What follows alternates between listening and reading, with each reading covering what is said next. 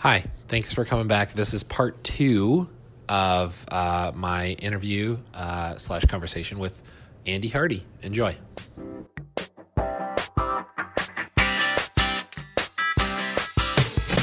That was quite a tangent, and I'm I hope I hope people don't mind. Um, I think it's interesting. I think it's important for people to know uh, some of that stuff. So I, I hope our I hope our listeners don't mind. But um, I am curious because we we sort of alluded to it earlier.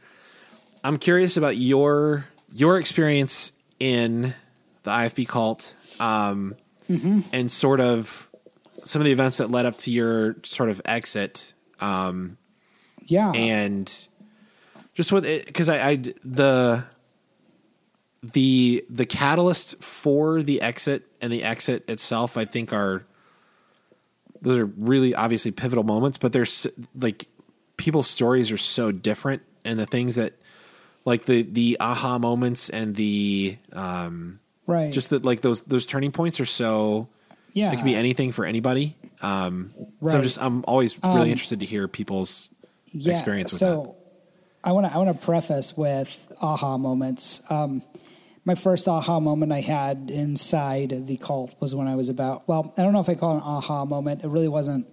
It was a moment where I was like, this doesn't seem right. I was like eight years old, and I gave the church the best thing I could think to do. I had this change jar with all the change in it, like a lot of kids do. A piggy bank is what you call it, but mine was a mason jar. And my dad's like, oh, you know, well, well, good job. You saved a lot of money. What are you going to do with it? And I thought about it for like a week. What am I going to do with this money? And the best thing I could think to do with it was give it to the church. Because because God like- needs your money. Right. And I'm like, I'm the day, you know, I was proud because obviously my parents very proud of me. Right. I'm a hero in the home because, oh, you're a fan. You're going to give the God everything you have because it, the widow and the two mites. And I'm like, oh, yeah. And the day of it, I'm holding the jar and I'm walking down the stairs. And this is one of, I don't know, a few memories I have from that age, but I'm just holding this jar and I'm thinking, this is kind of screwed up. In what way? I'm just thinking, I, I just thinking it's weird. I'm never, I mean, I'm at this age, I can't tell you I have even have a memory of spending money on anything. I remember parents buying me things, Sure. few things, but I've never spent, I've never gone in and been like, hey, here's your money. You spend it at the canteen or you spend it here. At this age, I haven't spent money on anything. And the first thing I'm doing with my money is giving it to the church. Mm-hmm. And not just my money, I, all of my money, everything that I own, I'm giving to the church. so in your mind, it was like this is kind of screwed up because I like I haven't used money for anything else, and I'm giving it all away to like uh to God, basically. if it's not this is going to really sound crass but it would be like getting raped the first time you have sex yeah, I I understand that. Like it's like it's like this that's is not what it's meant to be right. Like this is this is a perversion of like the like your the experience the normal introduction to money and like the experience people are supposed to have with it you're like Mm-hmm. skipping past all that to to this extreme of Yeah. give every literally every cent you had at the at the moment as a young child to like you're this is god's now yeah interesting yeah I, I think that's it's extreme but the rape uh parallels the easiest thing i can draw to it because it's all the pleasure of being able to you know deciding what you want to buy. You have this much money and whether it's a coca-cola or a car it, it it's a fun it's a fun experience for most people unless you're a psychopath. You know you're um you're you're you have if you're spending more than $300 your body actually scientifically it has a chemical reaction to that. Yeah. and that's exciting. There's a there's a Um, philosophical framework for that and it's it's the difference between enjoyment and pleasure. Mm-hmm. and pleasure is the like i think i'm getting this right is the anticipation of the event or thing. And it's it's that like time of like plan like what am i going to do with this? I could do this i could do this i could do this. And you're getting you're getting so much pleasure out of that uh, and then like the enjoyment comes like when you get the thing, when you get the object. But there's like that's like yeah. a very short lived. Like the newness of it is very short lived, and the like the real like There's no enjoyment. yeah There's no the real jazz effect. is in There's the no- like what am I gonna do like I could I could do Right, so many things with this you know um, right. but it's it's interesting that you're like because there there is that for, f yeah like you said most people and then you're especially for a kid like you're like man Mm-hmm. like i saw this toy and i saw all this candy here and like i saw this and that and like all these things i could do like you know a ninja Well- turtle action figure or whatever and Right, and to to footnote that, not just a kid, a very poor kid who didn't have any. Right. Like I really didn't. Toys were not. I mean, I had a one of those metal Tonka trunk trucks with all the paint Yeah. pulled off of it. Yep. That was same my toy. yeah used to be yellow then it was like paint came off and it's like this just the dull silver Yeah, I mean it was it was Stuart's toy, and then it was my well, mine was rusty, so I probably could have got. Oh, okay, there you go. But I mean, like, and again, like, not to make anybody feel sorry for me, I, I don't care. Like, I think there's a lot of good in growing up poor. I'm creative because I was not given anything. Some of my best, I don't think some of my best have- memories were like pl- pl- making imaginary toys out of like sticks and Yeah, yeah. yeah. I spent a lot of time alone doing that kind of stuff. I, I can totally relate Right. to that. We used to make lightsabers out of sticks. Yeah. We, would, we would actually carve the details into the handles, Yeah. and we were pretty, pretty good at it. Um, and uh, yeah, so I mean, I'm not upset about it. I don't want anybody to feel sorry for me, but it is fucked up. Yeah, yeah, You would never let your child. You wouldn't be. You wouldn't. Frankly, I would not praise my child if they had some money. It was their first money, and all they did was give it to an organization. Like, I'm trying to think of something that you wouldn't praise your kid if they gave all their money to Hugh Hefner and like didn't get any porn out of it. right, Right. Got nothing. Yeah, But the reality is, people give their money to overpaid charities that aren't doing anything with the money anyway, and we praise them for it. Give your money to somebody and get something for it. You know what I mean? Like that needs to be a thing. But we would like if a kid, if we had a, a video. Frankly, if there's a video of a, of an eight year old giving all the money they had to Red Cross, we'd be like, "Oh, you're so you're amazing." Yeah, well, you know what? It was it was two dollars. They should have gone to the dollar store, or they they should have done something that meant something to them. That's hmm. garbage.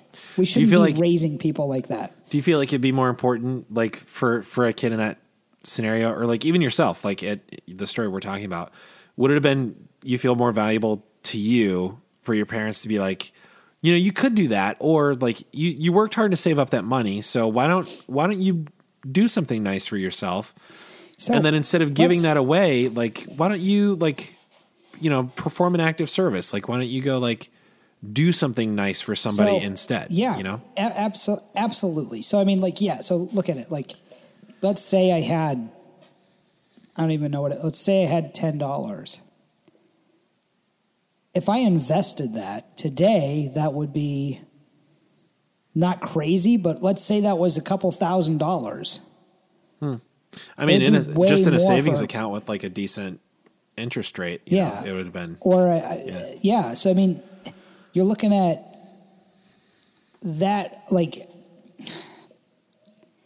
if we taught people is it really I think a lot of it comes down to it's management, money management. Yeah, Manage your I- money. Um, I think at the core of what we're talking about here too is is something that I've heard some other people talk about, which is the the idea that like throwing there's this extremely capitalist idea of if there's a problem, money can fix it.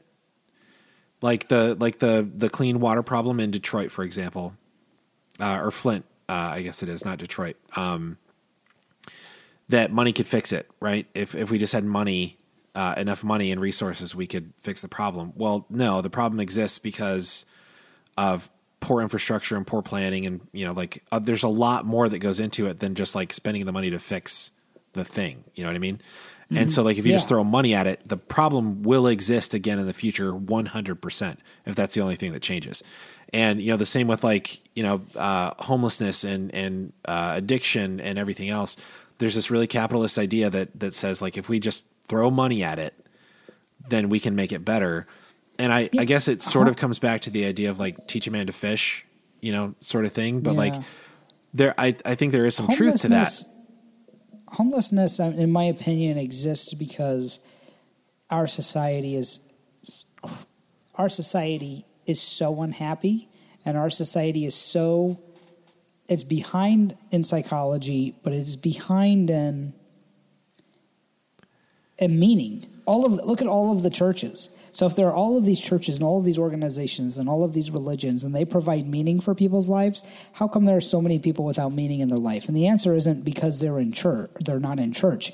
The answer is because we think we need meaning because we're not creating Dude, our own meaning. I I love that you're saying this. So, I, a lot of what I've been reading recently, if, if I'm talking about philosophy a lot, it's just because I've been reading a lot of that a lot recently. But share it all with me because I read nothing. But I think I, I've I think I've quoted it before on this podcast, but I I think it's Descartes, and I could be wrong. Um, it could be Nietzsche, maybe because Nietzsche was a nihilist, I believe. But there's there's a quote from one of these Love guys Nietzsche. that says um, he's brilliant. But there's a quote from one of these guys that says true freedom is freedom from certainty, and his whole thing was I think it's Descartes, if I'm remembering correctly. Uh, but he says, like again, it's a very capitalist idea of uh, if I if I achieve this, then I will be happy. Like that will be the thing. Or if I make this much money, or if I get this position, or if I do this job, or if I like basically it's a, it's an acquisitional philosophy of like if I acquire thing X, then that will fulfill me. And then without fail, every time we acquire thing X, we go, oh, that Oh, wasn't that it. Wasn't as, so. so then we go, oh, it's oh, it's sorry, this was just a stepping stone. It's Right. the next Yeah, thing. this. And so he says like It's and and so we become our own Scientology. exactly exactly yeah because we're just paying more and more into it whether it's time or Uh-huh, money or whatever yeah. and he says like it's it's the capitalist capitalist capitalism is great for economies to an extent terrible for the human psyche. And so he said because he says it it translates into the human psyche and it tells us that certainty is like the ultimate um, acquisition right? Certainty is the ultimate goal for for our human psyche. And we're geared towards that anyway. We want certainty. We like putting things in boxes and and understanding the world. That's why science exists. But he says like since you're never going to achieve that you should you should find meaning in the now because you're never going to achieve some like ultimate enlightenment where you Yeah. know you know everything about everything and like you understand and like you're certain of all these truths and everything so true freedom is actually freedom from from certainty, cer- from the need have for been that. Nietzsche because I just listened to all of Nietzsche's works are on YouTube. In fact, his unpublished work is somebody's gone in and actually read that. Interesting. That's so fantastic. I just Yeah. I just uh, I just returned one of his collected works to the library. Um, but I'll, I'll if his unpublished stuff is on YouTube, I'll check it out for sure. Anyway, but I, I think there's a lot of like- truth in that because like, and it's what you're saying. Like, it's it results in a society that's like, well, this this must this is the thing that's going to provide meaning. Right. Uh, So I want to. This is kind of a humble brag, but at the same time, like I have not had a job since 2012. Um, and when I say I haven't had a job, I don't mean I haven't worked and I haven't made income. I have done both. I just haven't had a day job. You've just been self-employed. I've been self-employed. It hasn't always, you know. I think this last year I did self-employment. The best year I had was forty thousand or under, which is that's okay. But I was working my ass off and not really worth the time I put in to get that money out. And so I've been That's better than on. that's better than most though that like set out to be self-employed. You know, there's It is, but my focus now is how do I spend less time and make more money? And it's not a it is a selfish thing. It's not something that you have to be a bad person to do. And again, because of how I grew up, I always thought you did, and you don't. Um, but you do have to pay less attention to things. You have to learn how to scale, and learning how to scale is all about getting the right people involved. Have you read the Four Hour Work all- Week? No, Tim I've Ferriss? heard a lot about it. It's take it with a grain of salt, but it is Yeah. it is a really you- it's a really good book, Okay, I should. and I'll- it is if I can listen. it is on audio.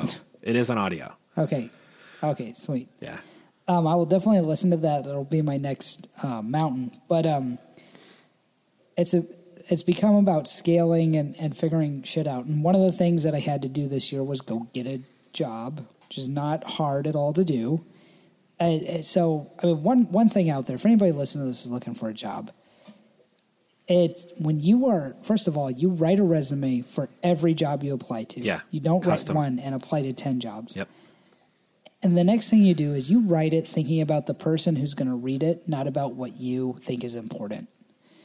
Um, and if you can do that, then you'll you'll be able to land any position. If you can nail an interview, which shouldn't be hard. So- if you can write. If you can, yeah. I just just real quick because I, I this is like really really practical advice and I think it's useful and I think it's relevant to to probably a lot of people that are listening because who wouldn't like a better job, right? Um, there's talk more about writing the resume for the person reading it versus what you think is impressive because I in my experience like just applying for other jobs there's a huge disconnect between what I have thought like coming into the interview what I've thought like I think they're going to ask me about this on my resume and this on my resume because I think it's impressive and it's not that's not that's they don't care about that at all. That goes into figuring out as much as possible about the about the job, which companies unilaterally fail at putting a practical job listing out. right companies And are as bad at writing job descriptions as most people As are at people writing are resumes writing. Absolutely, absolutely. So you your best bet is if you can't do anything else, call somebody in that position and ask them what their job entails. Great Like idea. if you can literally not do anything, if you can't find anything else about the job, call them up. Whether you have to pretend to be a customer, whether you have to become a customer. And by the way, if you're looking at something in sales, know the product inside and out or own it.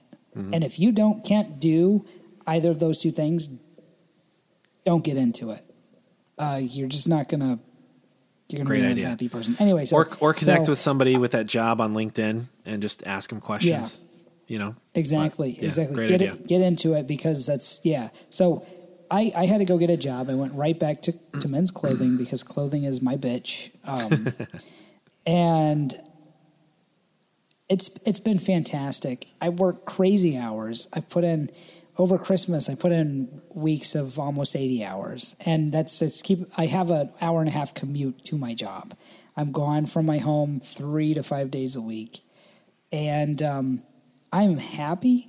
I am fulfilled, and I I'm happy. I just don't know how else to say it.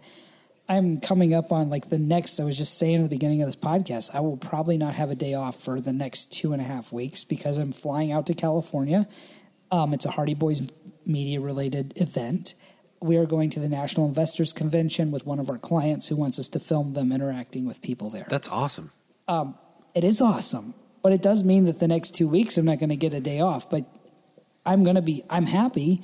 I'm slightly overworked, but I'm happy. And the reason I'm able to be here is because I'm, the reason I'm able to be happy is because I am dry, I'm focusing on the purpose that I have built my life around. And so what I did is I reinvented my life from the ground up, leaving the church found what meant something to me. And then in the very beginning, there were two things I couldn't live without. And one was a cup of coffee, and the other one was making my bed. And right now, my bed hasn't been made in a week. And I can go two or three days without having a cup of coffee. But those two things grounded me, and they were my anchors. And that's what I built my life on. so just just pausing there for a second because i like i i can relate so much to what you're saying just right there just like having t- like two or three or even one just like a whether it's a physical practice or a physical item or a food or a place or something something that that grounds you and i i think grounds you is is the perfect way to say it but like in and I think what you mean by this because I like I the reason I'm relating to this is like when in in anxious or stressful or you know uh, turbulent or whatever changing you know circumstances or, or whatever the case may be, there is at least this thing. It's it's like it's like the- uh, outsourcing certainty, right? It's like Yeah. it's like well, there's this. No matter what else is going on, there's this.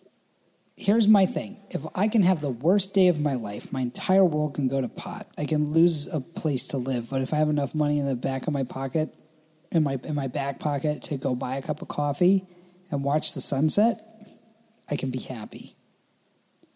Yeah, I love that. That's I felt like that's what you were getting at, and I I I just wanted to pause Yeah. there because I think that's I think it's beautiful and I think that's important. And I, that I think it's important for, for everyone to have something like that. the two things are important. And for me, it was always just a cup of coffee, and then the bed making came later. But the bed making shows the organization. I need organization in my life. And the cup of coffee is the fact that we all need something in our life that is just a little bit extra. It's a luxury. We all need our own luxuries. Yeah. Yeah. But to define a lot of people who lose all their money gambling or on alcohol or whatever, a lot of times they haven't found there's a there's a luxury you can find. I believe this, and I believe it's for a personality type for people like me. Mm-hmm. Everybody's different, but for my personality type, you can find an affordable luxury of something you can afford every single day that allows you reflection and allows you to not feel like a failure. Yeah. Do you feel like it also provides like a sense of a little bit of a sense of control too? Like like this is this is a mm, like I it's almost like a ritual. No, No?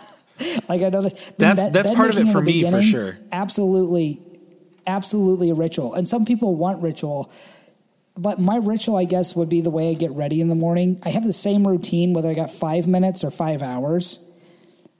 And uh, you hear a lot about routine. Uh-huh. And as much as I buck that idea, I have my routine. I have, you know, I, I live and die. I brush Yeah, I live and die by routine. brush my teeth, I have my coffee. Right. We all have our own routines and that gets you ready. And if you miss one step, it can really Yep. jack your day up. Yep. I think that is important. Uh, and, but, but as far as like control, it's totally like, um, the, the job I have, I manage a store. It's a clothing store, but it's sales.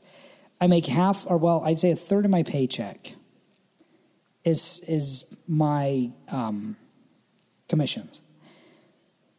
And I think to really be successful and to not be paranoid and to not just have crippling anxiety, you need to realize that everything is beyond your control. Um, and so, and uh, so also in life, everything is outside of your control.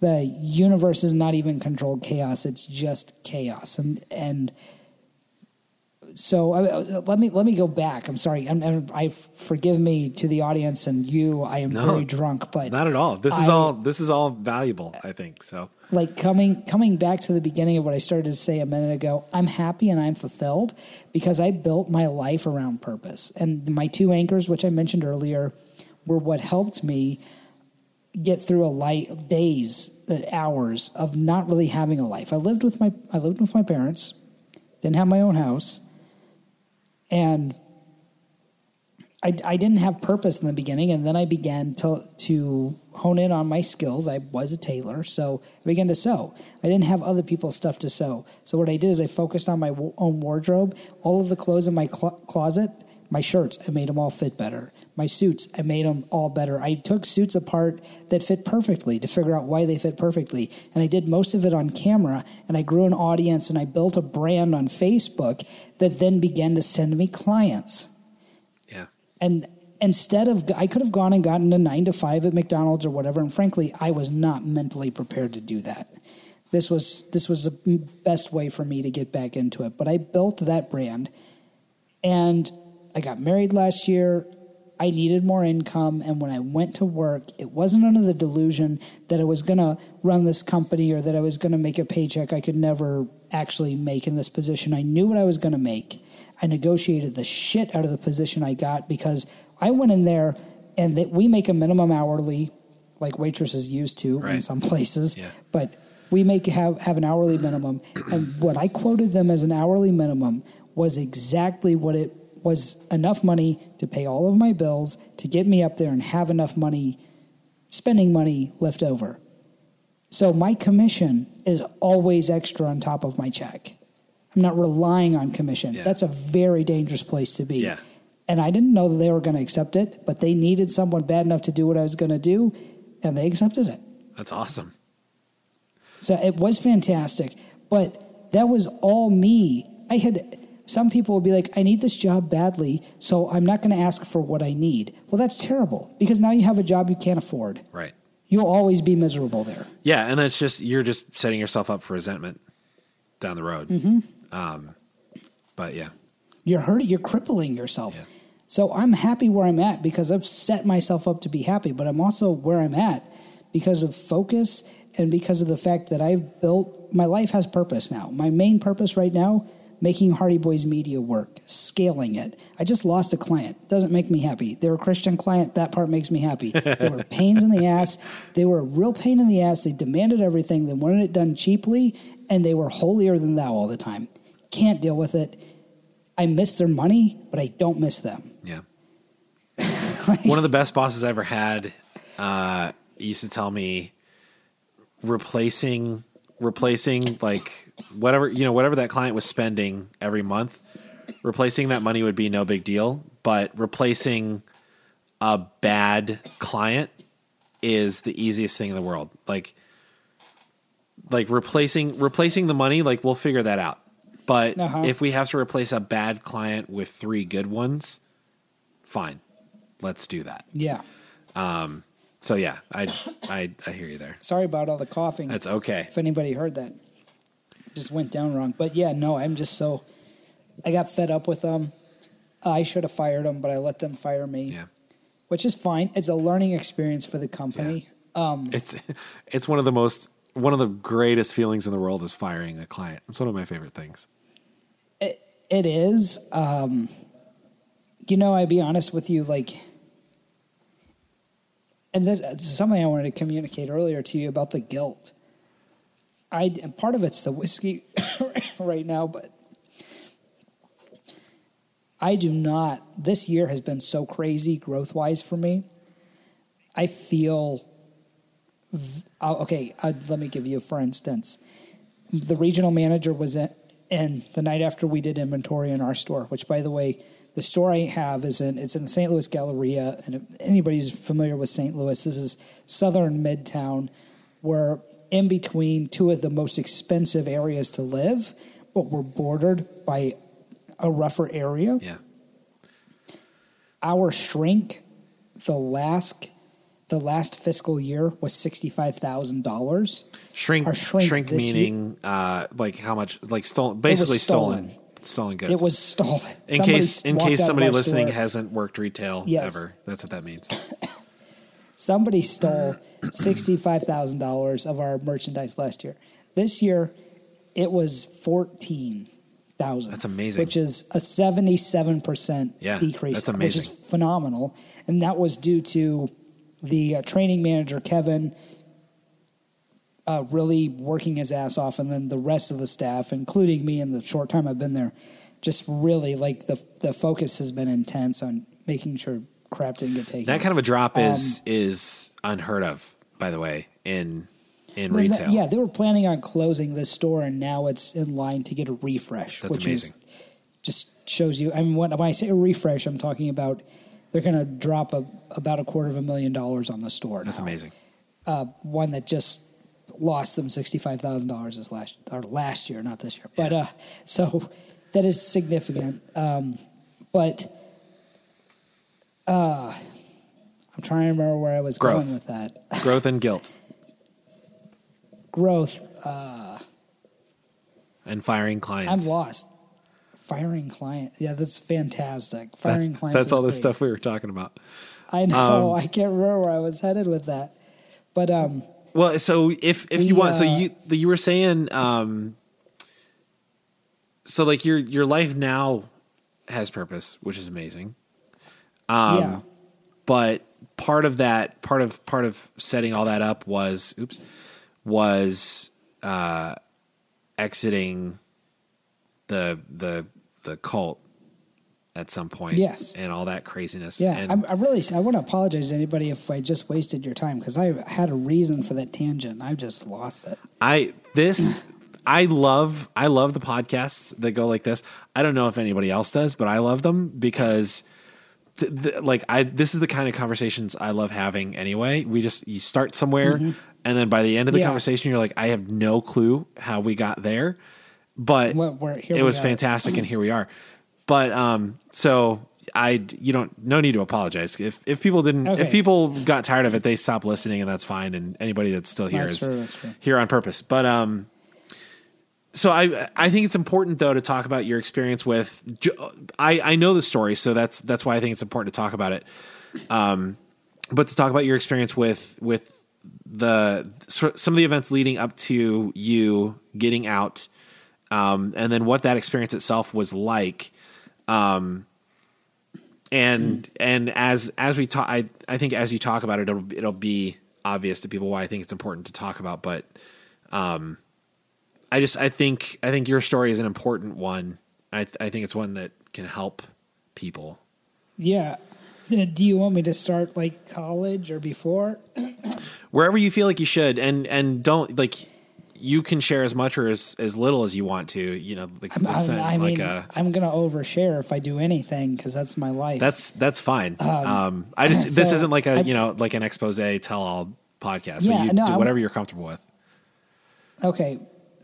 I want to preface a few things, but I mean, like, grew up in Indiana. My dad then moved to St. My dad moved the whole family to St. Louis to be an assistant pastor and to run a school.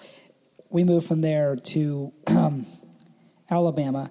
He worked for Randy Toll. Randy Toll is my first taste of a mega church.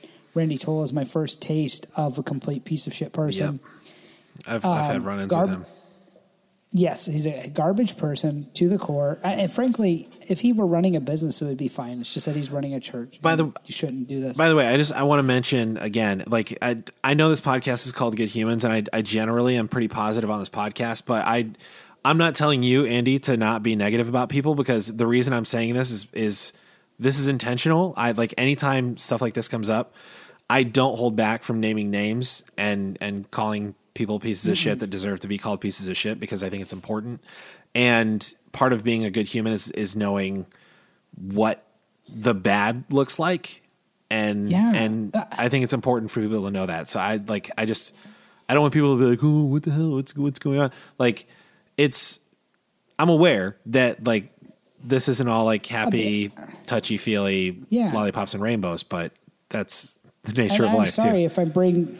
I don't want to bring the mood down. No, no, no. I, I, that's not. like, I don't want you to feel like that's why I was saying that. I just Big, a big part of being responsible as a human being is calling bullshit. Yes. And now I know exactly where I was going with what I was saying. okay, good. with what I was saying earlier. So I was talking about us doing inventory, and our shrink was down for the year. Yeah. I'm, I now I'm, I'm happy I remember this because it's important. Even if you have to cut this out of the podcast, it's important No, to, not me at to all. say it to you personally. Is we have just launched a chat bot. It's not a chat bot. It's a chat program where we use our phones as store salespeople to Oh, nice. talk to the clients online. Um, and we had just finished inventory, and the regional manager was there, and he was rewarding people, and he rewarded one of my salespeople, and he's like, "You did X number of chats." he's like, "Good job, Andy. You did eight chats." Well, I had done eighty-two chats, and I'm like, "What do you mean I did eight chats?" He's like, "Well, I've got you know." He had the metrics printout, and I'm like, "Dude, I don't know where they're getting their numbers," and I pulled up the app to show it to him. So then he wound up not only giving me the reward he gave the other guy, but actually doubling it.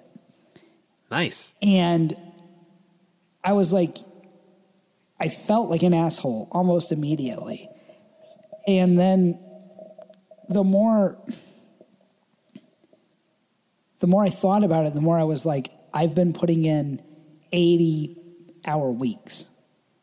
I got married. I came back a week later and I dove headfirst into this nightmare, which was firing people and just cinching the belt on everything, pushing concept. I so if I can, when we sell a suit, mm-hmm. we don't make crazy profit margins. Our money is made on everything else that we sell Right. besides suits.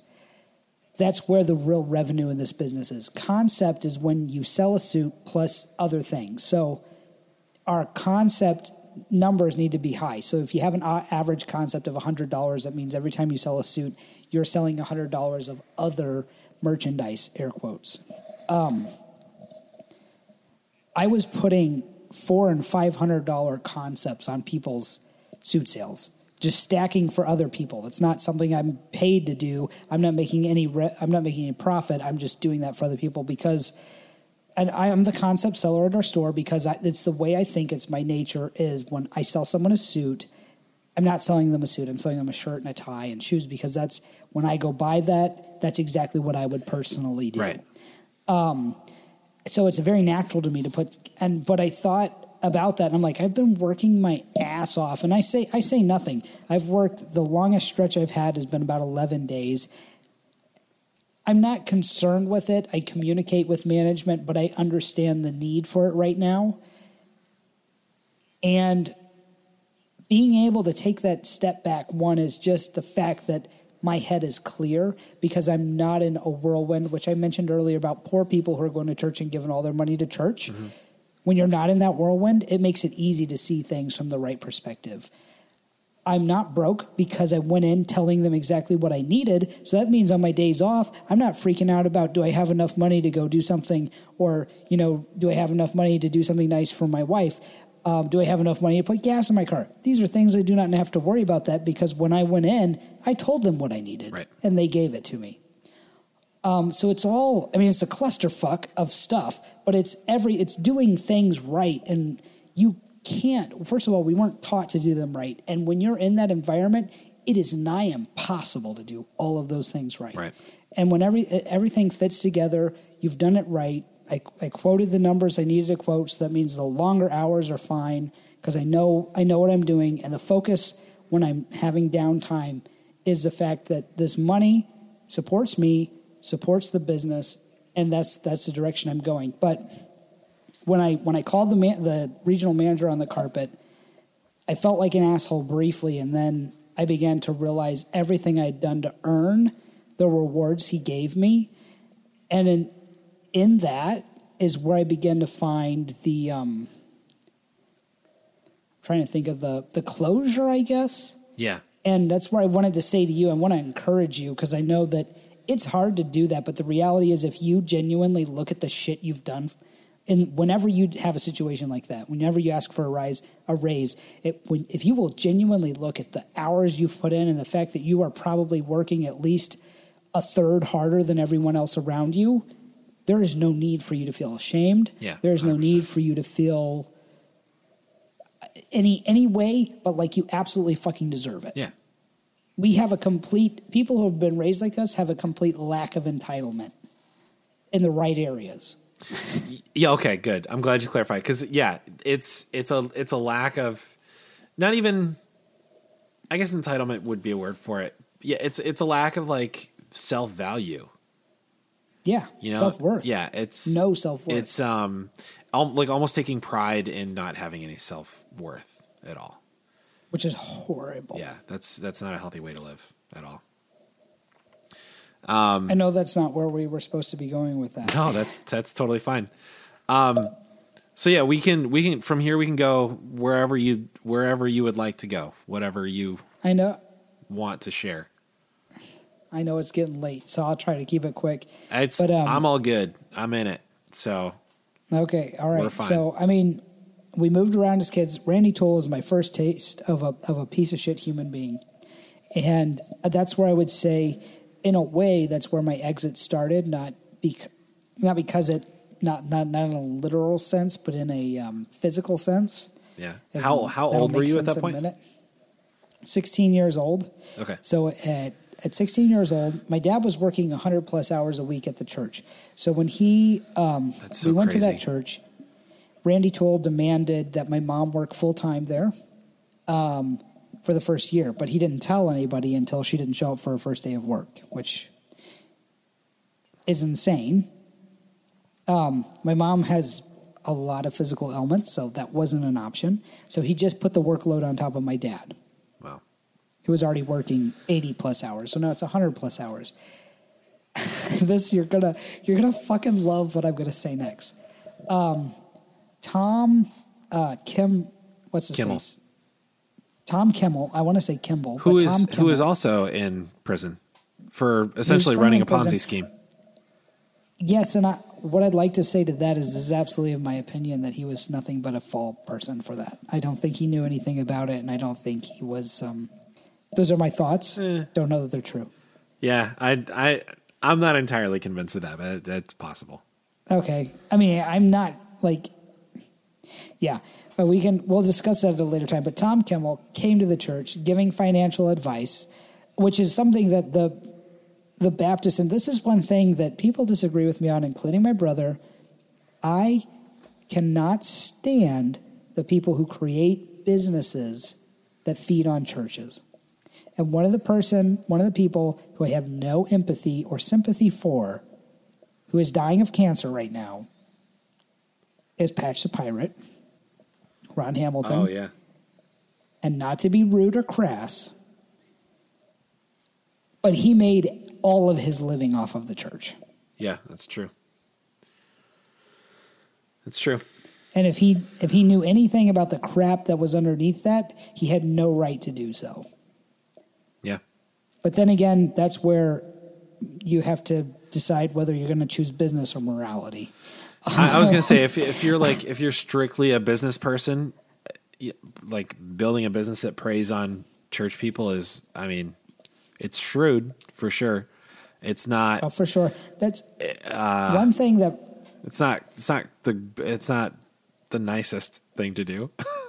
It's not not if you well that's where I, I preface that with saying if he knew anything about it. Right, That's- right. I would imagine he couldn't, but if he or that he could not, but if in the event that he didn't know anything about it, then I would say he's absolved of that crime. Well, the saving grace, I would say, of someone like Dave Ramsey is the fact that he's come into churches and used churches to propagate and make money, but at the same time, he's done more good for people than any pastor ever has, probably. yeah, I think people have genuinely been helped. Um, it's funny because like the the church uh, that like I go to sometimes here, um, they're hosting another uh, one of those.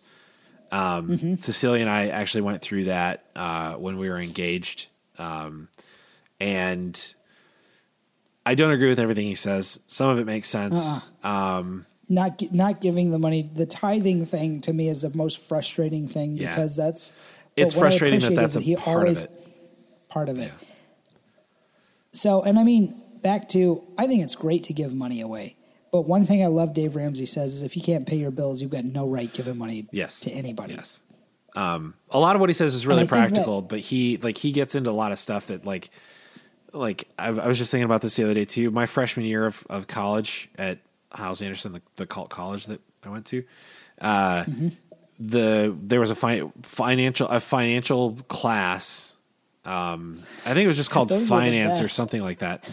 Uh, was part of my freshman class load, um, and the guy stood up in front of an auditorium full of children, 18 year old children, and told us we were essentially pieces of shit if we didn't carry a running balance of at least $1,000 in our bank account.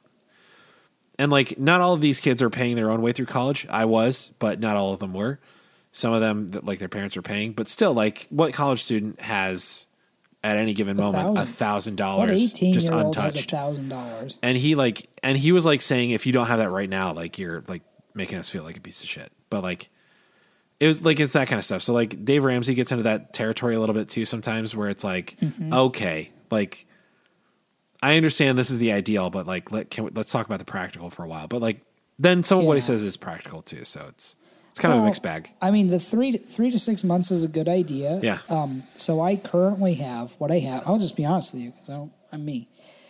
Um. I have a savings account. Twenty percent of my paycheck goes into that that's fantastic every time I get paid. yeah Now that sounds fantastic. There's only three hundred bucks in that account. I do have a thousand dollars in a, in an emergency fund, which is earmarked emergency Yep. fund, but it's a Dave- savings account. I'm Dave would be proud of you. Only allowed. I know he would be. Uh, thank you. Yep. Now, that number needs to be higher because that's not six months of expenses for me.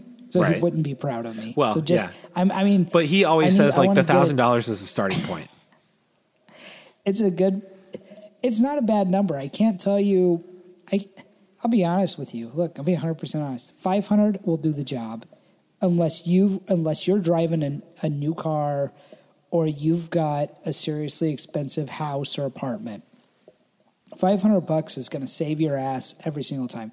Here's what he doesn't talk about. This is to me what's really been important to learn in finance, especially if you're in a relationship. Well, no, if you have pride, I'll just say if you have pride, you need a floating account. You make up the number. My number's 200. 200 seems to be the sweet spot for me. You go out to eat with someone. Like I took, we we took you out to eat, and it wasn't Oh, special because yeah. you only ordered a salad, which is really annoying. But we've got a floating account for that shit. If something comes up, you're going through town, you don't have money to take someone out to eat, or you get invited out to eat, and you don't have money to pay. That just that hurts. It does, That hurts. yep. And I've then that's there. an opportunity that you've lost. That's time. That's a part of your life that you've lost. So you make up the number. Maybe it's fifty bucks, whatever it is. Just leave that money there. I, I to me that's been more important than emergency fund. I don't know that I've ever actually dipped into the emergency fund for an emergency. Nine times out of a ten, nine times out of ten, it's something like that. Yeah. Which is why there is a thousand dollars in my emergency fund and there's a two hundred dollar floating account because my branch manager was like, Hey, I see that this is your habit and we're having to do this. Why don't you try doing this? And this is pretty much what he suggested, and it's worked out perfectly. so um, so I mean, like that thousand dollars. Who knows if it'll ever really get touched? Because when do you really have an emergency? Yeah. Uh, but that's nice. I don't know long term. That may only be five hundred bucks until I get a newer car because right now both of our cars like. If there's a thousand dollars worth of damage, that, that's the only thing I can think of. That's like we're gonna be like, oh yeah, we got to spend a grand on this. If it's a grand, it's totaled, and we're just gonna get a new car. Yeah, fair enough. like, like you know what I mean? Yeah. So Uh, yeah, I actually. Speaking of which, like we're I don't know I don't know what the weather is like where you're at right now, like near St. Louis, but we're we're getting a lot of like extreme cold, like single digit. Wednesday it's supposed to be like negative 18 here or something like that, negative 15. yeah, But we just had like really black, like really bad black ice the other day, and I was in a parking lot, just like trying to park, and like turned a corner, hit the brakes, just slid, slid, Spun slid around. right into another car. So like, gotta like, Oh. yeah, gotta take care of that. But like, yeah, so stuff like that, you know, d- does happen, but you know, that's what insurance is for, absolutely. and, And, and whatever. so like having, if you have the option, and like I know we got into finance and that wasn't the plan, but if you've got the option to deposit a chunk of your check and you can hang on, you can afford it. That's the preface. If you can afford it, like yeah, if it, even if it's ten percent of your check, which is your tithe, and you'd be surprised how fast. Just yeah, take your tithe That and set adds an account if you want to know how much money you're giving a church. And that adds up crazy faster than you would you could imagine. yep, But if you could take a chunk of it, because my my account lets me to put a dollar deposit um, or a percentage. So I put my all of my essentials, which is a hundred, and I'll just be honest with you because I love I love being real. I spend hundred and forty dollars a month on gas and food to drive an hour and a half away and to pretty much eat out lunch most of the week. I try to pack a lunch, but it's an hour and a half drive. Some stuff you just can't pack, right? that's really good. So it's a hundred and I'm sorry, I said a month. I'm sorry, that's a pay period, 130. So it's two hundred and sixty dollars a month. Okay. That's, was- $260 a month. That's more. That's that makes more sense to me. I was going to say like That 100, makes 140 a month would be like. I wish it were that's really good. 130 or 140. Yeah. So it's two. Still, uh, that's- that's pretty good. It's 260 or 280. 280 a month. That's food and gas. That takes care of all of my expenses pretty much for that.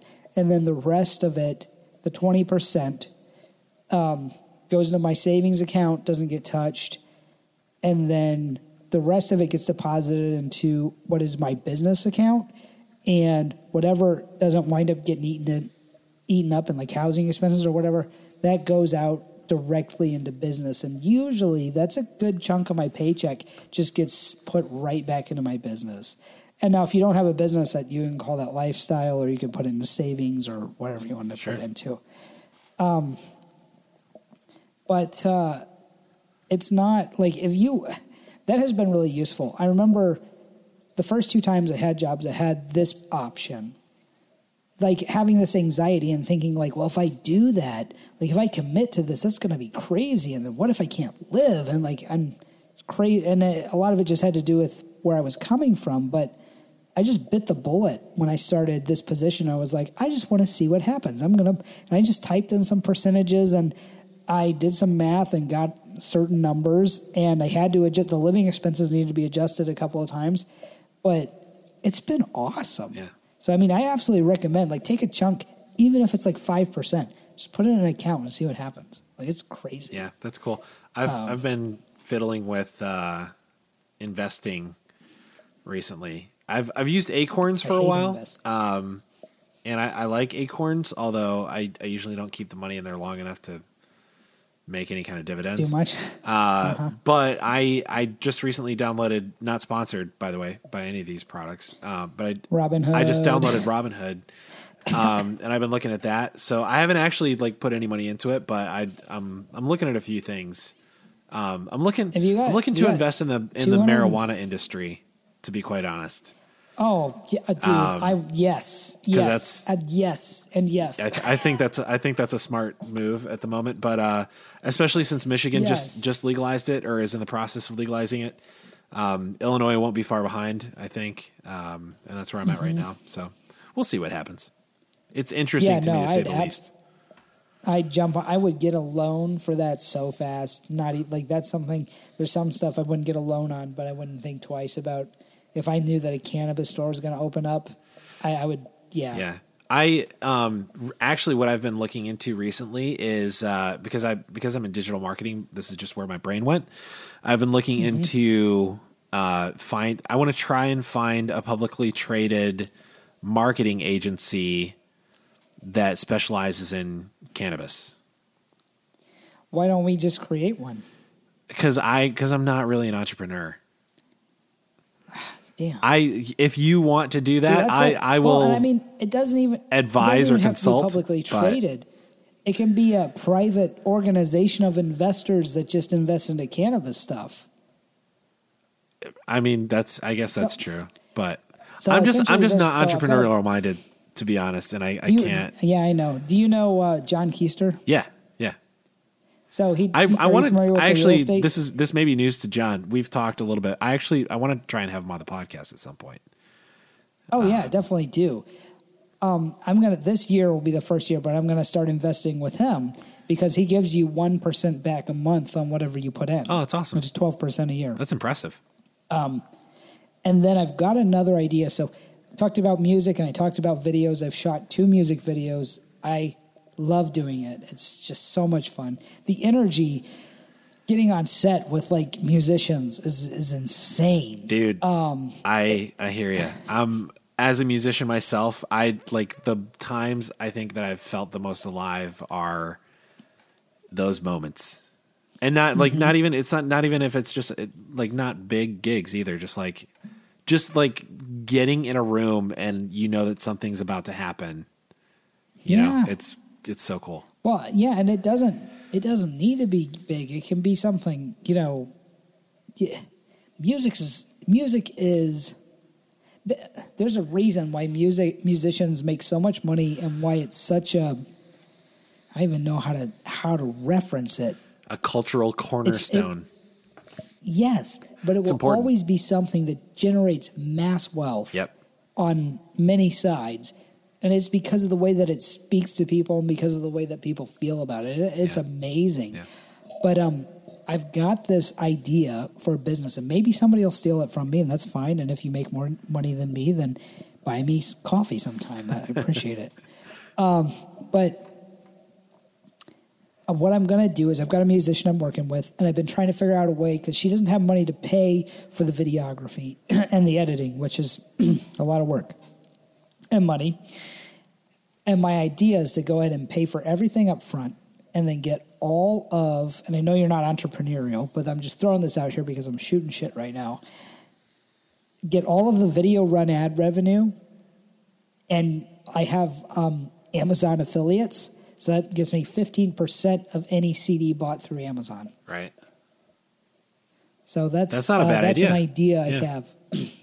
because then you're not you're not cutting into like you're not cutting into their streaming revenue, their purchase revenue, uh, like royalties, anything I'm like not that. cutting into any of her. Profits. All you're cutting into Yeah. is the peripheral. Um, Mm-hmm. Yeah, I'm only taking what I gave right. them That's a really because what that's they a really good idea. What they didn't have was a vi- YouTube video. right. So taking the YouTube video run avenue is fine because they're still getting all of the um, advertisement essentially out of the video. Yeah.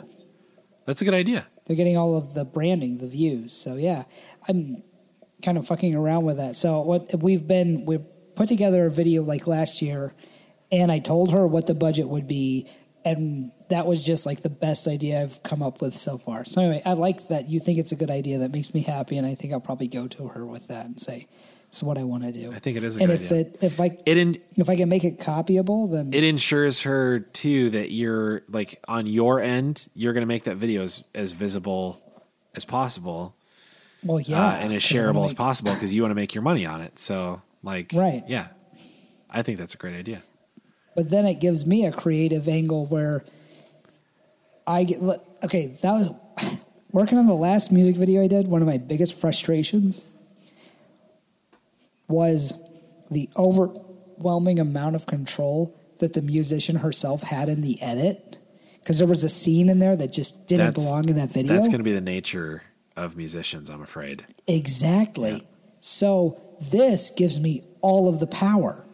So that Oh, means this true. gives me the if I'm good at editing, if I'm good well if I'm good at production, which I believe I am, maybe I'm not, but if I am good, that means that'll allow me to take this genre at least, this person that I'm working with to the next to a higher standard, to a higher level than they've ever been before. Yeah, that's And I I'm I like it. It makes sense. So, but there is something significant. Gary Vaynerchuk referenced this the other day. Getting basically just letting go of your work and Yeah. letting someone else take it from you Yeah, Because it's tough. You can't do what somebody else can do. Yeah, But anyway, sorry. I know. I, No, that's originally, okay. do we still have time to, to go about my exit? And yeah. We have we have as much time as you want. Okay, I'm, you're gonna like spend forever going through all this, but um, so back to if anybody's still here, back to um, Alabama. We went to Alabama. Crazy, crazy long hours. Um, I was working insane hours. With, so basically, here was my schedule as a 16 year old kid in high school. I get up, and this has to, a big part of this was influenced by Ray Young. Oh yeah, Uh, I think he gets up at like three nineteen in the morning, whatever the hell that's for. Yeah. I got up at four thirty every morning. I ran a mile, took a shower. I read my Bible like I was supposed to. I did have my prayer time, which I. The fact that I didn't just sleep and I made time for that, I'm- Impressive. ugh, I'm appalled by. No, I'm appalled by. I'm I'm annoyed because I'm paying as an adult. I'm paying for the fact that I destroyed myself as a 16 year old. I guess that's true. um, I just mean it's impressive that you like were able to make yourself do that. It's so garbage. I just I re- I was saying this to somebody the other day. I regret the only thing I really regret in my t- in my life was all of the time that I spent doing stuff for the church that I could have been masturbating.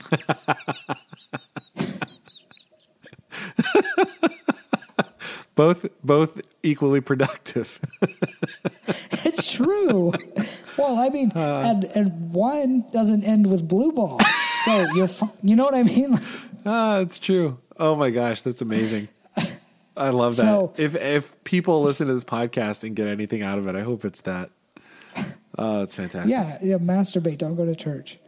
but anyway, so I, I was running like, and this, I have spinal stenosis. You know, I've got health issues. Um, to anybody else listening, um, I have I deal with like chronic fatigue and whatnot. So I'm getting up crazy early hours, um, putting myself through physical stress because I was on the football team at the time, and um, I get up. I usually make breakfast. I pack my lunch. I pack my sister's lunch.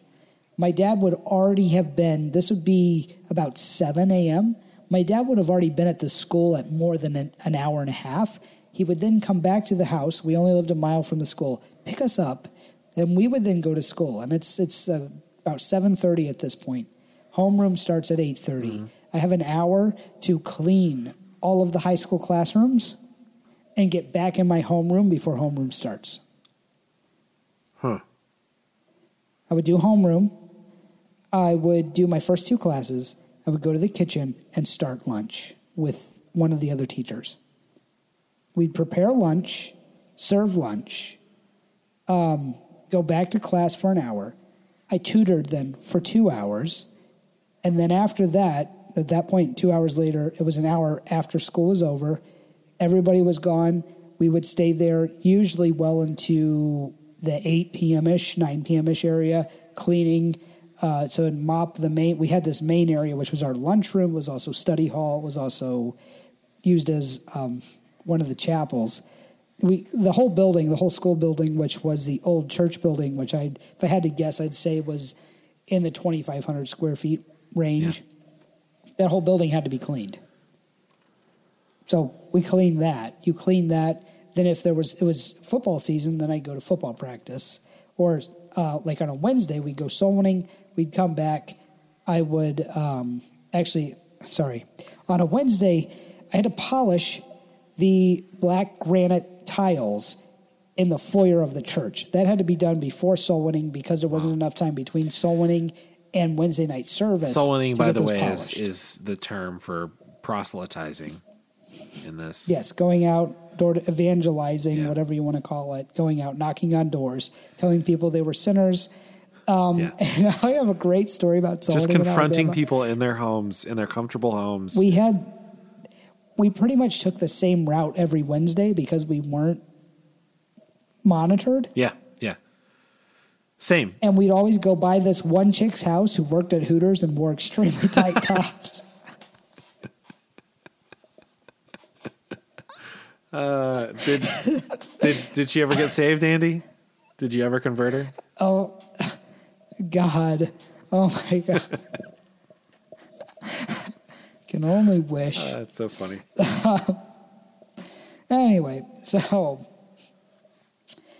so we would. Um, that was that was like my day to day. That's what it was. So um, you're you're you're so basically and, and so you're you're not getting paid for this, right? Yeah, I was not getting paid at yeah. all for anything. I was supposed to be getting credit hours for the tutoring until the end of that school year. And then Randy Toole told my dad that if he made that exception for me, he'd have to make it for other staff member children who were doing the same thing. Wow. Wow. Um, so, yeah, just lots of garbage. Um, I mean, honestly, what it, to him, it just means that I would have wound up with another like that's another semester of pay he'd rather had on the books probably. Yeah. Is what that came down to. Yeah. Um, but yeah, so we were so all of this kind of happened because Tom Kimmel visited the church and he reviewed all the staff members' finances. And all the staff members were supposed to be investing X amount with him. And when he came to my dad's finances, he literally looked at Randy Toole and was like, You're not paying him enough to even make his mortgage.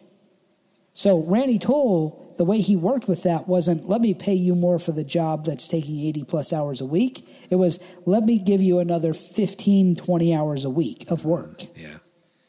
Of so course. we took all over all of the janitorial work for the church. We took over, um, God, I'm trying to remember what else we wound up with. But yeah, we wound up. So they had the janitorial work included the school building, which was also the Spanish church and the main building. And the main building was in the 6,000 square feet. I mean, it was one of those impressive. Are you familiar with that church? Have you been there? Uh, I've not been there, no. Um, it, probably about the size of the old First Baptist Church at Hammond, oh, somewhere okay. in there. That's a that's but a decent sized building. The main area. Yeah. That's a good sized building, yeah. yeah. In the in the five plus thousand. I was going to say that that would or more. That would seat yeah about five thousand. Yeah. That's crazy. That's a lot.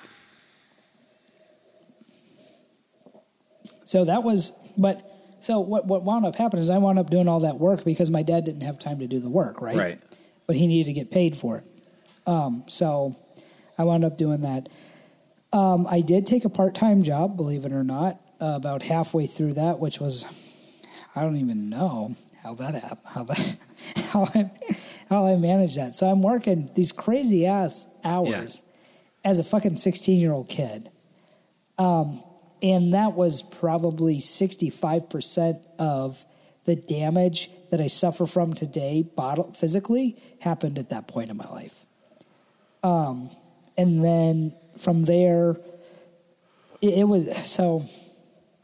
My mom got real sick, and we almost lost her down there because it was a mixture of the fact that she was physically ill and the fact that the environment was beyond toxic. Yeah. Um, and my dad was like, my dad became aware later in, that following year that something had to happen, and so they realized they needed to move. Um, Randy Tool, when my dad gave Randy Tool his resume, Randy Tool looked my dad in the face and said, "Don't play games with me, Max. I'll ruin you." Oh God. Yeah. What does that even mean? Oh, God only knows what's going through that fucktard's brain. He would get those. He would lock the staff members in a room every Monday morning and yell at them for an hour and a half. Yeah, it's that's that sounds about par for the course. Yeah, he's a piece of garbage. And so, anytime you tried to defend your actions, he would just he would destroy your life. Yeah. Um, That's so crazy. just a trash bag. I mean, he's still running a very successful, lucrative church. Yep. Yep. Uh, But anyway, so he, um, so that that was there. We moved to Illinois. Um, I was self educated the rest of high school, which was like six months, and then because the credit hours were different from all the states I'd been to, when I wound up in Illinois, I was only there for like four months before I had enough credit hours to graduate high school. oh, crazy. So officially graduate graduated high school before I finished trigonometry, and or I don't even remember what it, I think it was trig, um, and um, then I went to college that summer. I went ahead and went up to Grace Baptist College, um, and I'll get through this as fast as possible.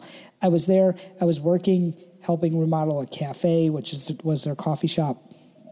Holy Grounds, obviously. What what else would they call it? That's I was okay. working, uh, I'm so, I'm sorry, but that I hate that place and uh, everything it stands for. That's an amazing name for Holy a Christian Grounds? college coffee shop, and I'm so mad that I didn't think of it myself. That's Mm-hmm. Yeah, so good. It is. But it was a beautiful coffee shop. Obviously, they had great help putting it together. The guy who built the coffee shop or who remodeled the coffee shop died a couple months later in a car crash with four of the teenagers from the church. Wow. Um, and he was a ni- he was a nice guy. Obviously, the nice guy dies. And that's one thing about churches is the really evil person somehow avoids death always, while other people are dying of all random means. Yeah. Right? Yep. yeah. Um, seems seems like the villains the villains survive somehow. They always live. so, anyway, um, I'm doing that. I'm also working part time at the call center, which is an AmeriCall center. We're calling people, selling them. I, I don't even remember what it was. It was random shit. It Accidental death and think I made dismemberment one- insurance. Yes, everything. I made what I one sale the entire time I was there. Uh-huh. I was also working helping them remodel the outside of the campus, so painting buildings and whatnot. Uh, so I, was, I, I don't even know. Like, if I had to guess, I would say I was at least working 65 hours a week, which is, as a kid that age, you're just not supposed to. You're still, I'm still pu- somewhat pubescent. I'm still figuring out what the world is. It's not really a life for a 16 year old, 17 year old kid. Yeah, and especially at that at that age, you're like you're you're in college. You're like, that's the time. Look, believe what you want, an but like that's where you find that's the you- yeah that's the time where you're supposed to be like exploring and like trying different ways of being and all this stuff, and instead Mm-hmm. you're you're spending every waking minute. And that's not to say like people work their way through college. I worked my way through college, and like it is what it is. But like there you, there is something lost uh, in in not being able to to do some of that stuff when you're that age. It's just the natural. That's what you're supposed to be well, doing. Sex is a huge regret um, not being able to, uh, not being able to have sex, but not being able to feel like you could have sex. Yeah, not not being able to sense. not being able to not being allowed to be a sexual creature, which humans naturally are. Yeah, is I'm just going to say this about my brother because he's not going to care. He loves coming back here to St. Louis and banging girls he was in high school with. and I totally understand it. Because I would I would have, I'm married now, but I would have done the same thing. Sure, I, I think that's natural. We didn't have that It's- it's ability natural when we to- were in high school. Yeah. Yeah, it's been it's crazy. Anyway, so I said that. Um, so I'm at Grace working these crazy ass ended hours. I suffer. I have. I deal with manic depression. It's my my personality. I should know if I'm an A, B, or C, but I don't really know. I'm just me. Um, I have high times. I have low times, and and when I'm ill, that's when like when I become sick and I feel like I need to be somebody other than the sick person in the bed, that's when the suicidal shit begins. Hmm. I can be ill and I can be depressed, but I can't be ill and depressed and not believe I need to be who I am at that moment. I got you. And when you're in the when you're in fundamentalism, you always have to be who you're not. Right. So I became very, I was tired. I was just exhausted and Yeah. super depressed. I had legitimate health issues that were being ignored and nobody gave a shit about because it was all about how much you could do for the ministry. Um, so, and this is prior to the fall semester starting. I went around on like a Saturday morning and I was asking people for pain meds or sleeping pills and nobody had any. So I just started digging through people's stuff because we lived in a dorm Yeah. found some Rite Aid pain relievers and another bottle of some kind of gen. I remember the Rite Aid because Rite Aid is weird Yeah, to me. yeah. I don't remember what the other thing was. It was ju- like ibuprofen tablets, most likely, or some kind of generic sleeping pill. And I took as many of them as I could. And um, I'm not going to go into a lot of detail. I, what happens most of the time when you do this, your body rejects the medicine, you throw it up. Yeah. So, what I didn't understand, what most people don't understand, and if you're listening to this and planning to commit suicide, what you need to understand is that you do not die from taking pain medicine. You die from choking on your vomit after you take the pain med- medication, just like someone who gets alcohol poisoning dies. They don't die from alcohol poisoning, they die from choking on their vomit because your body is going to reject it and spit it out. And if you're not laying in a way or you're not prepared to excrete it, that is essentially you're, you you are suffocated to death. You're not necessarily dying from it. That, and that that is we were talking earlier about lack of education. Yeah. That's a huge problem. Yeah. Honestly, I, did, Um, I didn't know prob- that. Yeah, it's not like you, I thought. Oh, my organ shut down and I die. Well, do you know how long it takes to die of kidney or liver failure? Yeah, that's true. It can if take quite if you think about it, yeah, that takes a while. People people are on transplant lists for months. Um, Mm-hmm. Yeah, that makes sense. So you don't just you don't just like fade into nothingness. You choke on your vomit, which is frankly a horrific way to die, in my opinion.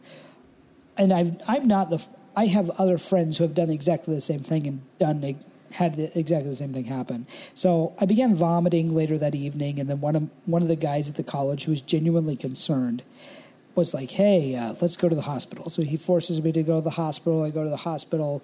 The president of the college picks me up after I've quit vomiting. af- You know, after the hospital is like, "Okay, you're you're healthy. You're good to go." Um, tells me that I've been incredibly selfish and that he should probably smack me. And you know, how many people have I inconvenienced? And blah. You know, Oh just guilt, guilt guilt trip. Takes me back to the college. I go back to the dorm. Um, settle right back into normal life. Nobody at the church knew anything happened. Nobody at the college knew anything happened, except for the guy who took me to the emergency room.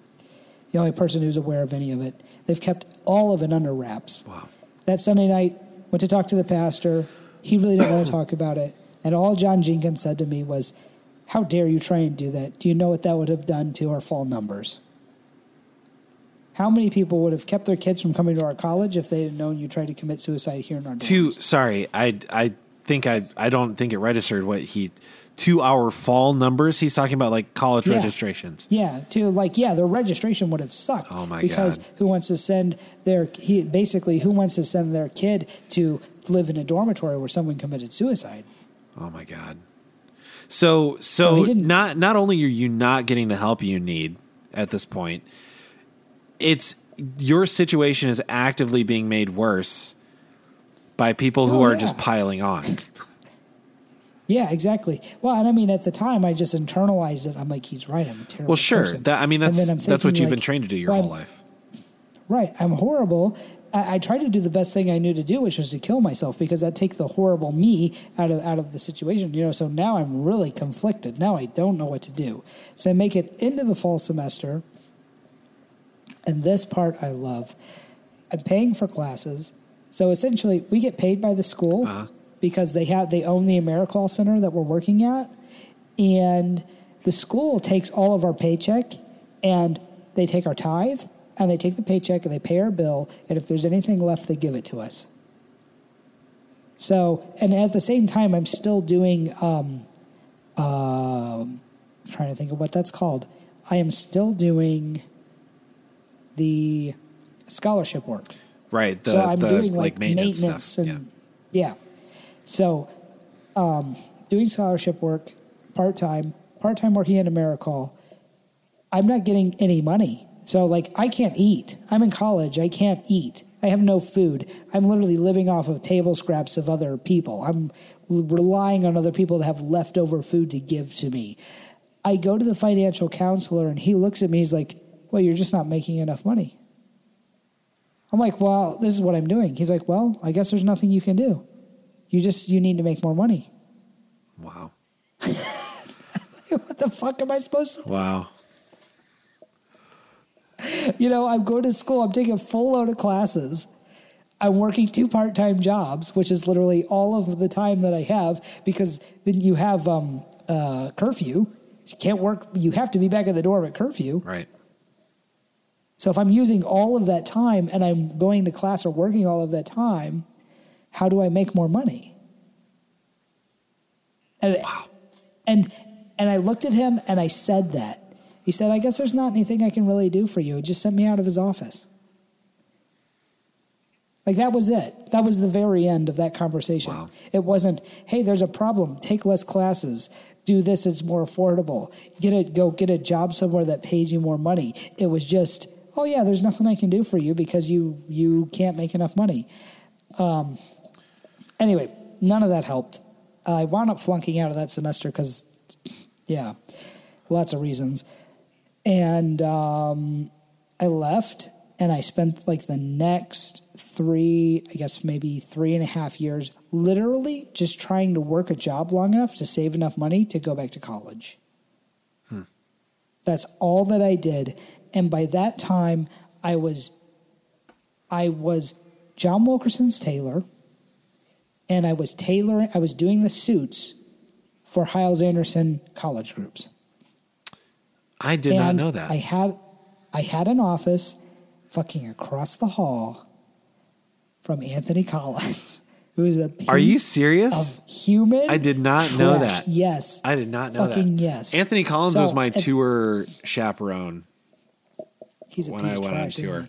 he? He he was not the most he was not the easiest man to to deal with. He yelled. He made his secretary cry every day. I sent her flowers, and I was an asshole at the time. I'll I'll, I'll be honest. Sorry, I bumped that mic, but I'll be honest. I'll admit it. I was an asshole. I was an arrogant piece of shit. I was entitled as fuck, like in the churchy way, Yeah. and I thought I had everything. but the one good thing I think I did the entire time I was there was he had he gave her and it, he made her melt down really bad one day. Yeah, he was just a piece of shit. Like I don't even know why she did that. Um, it was um, uh, I, her name is on the tip of my tongue. Be- Beal. Uh, Oh. Belial. Yeah, yep, Rachel. Bel- Rachel Belial. Yep. Oh, And he was a piece of garbage to her one day, like and, and like worse than most days. yeah. And I called in, I called a flower service just to fucking, it had nothing to do with her. It was just to piss him off. And I'm like, I'm so sorry you have to work for that guy. And I just sent her flowers. oh, that's amazing. Yeah, he's he's a high so, he's a very high strung individual. I had no idea that you you had an office there. yes, I did, which is What probably what the worst. what years are we talking at this point? We are talking 2012. Um, s- oh, Okay. no, wait. So it was it's- either s- fall of 2012, spring of 2013. So that's after I was expelled. That's that's a, a few years Yeah. after I was expelled. yeah. Uh, so yeah, I, I, I would go there by way. then, So, um, do you remember Amanda Vigneri? oh yeah, yeah. I went to We were I went to school with close. her. Oh really? Um, I would go lay on her grave almost every morning before I go to, to the college. Ah. Like, you know, the, Yeah. the Jack Hyles Yeah. Um, and I don't, I don't even know why. I'm still I'm still good friends with a couple like, of her brothers, Yes. Uh, John is awesome. John Steve, and you probably are. John and Steve. I I was on the wrestling Mm-hmm. team with Steve.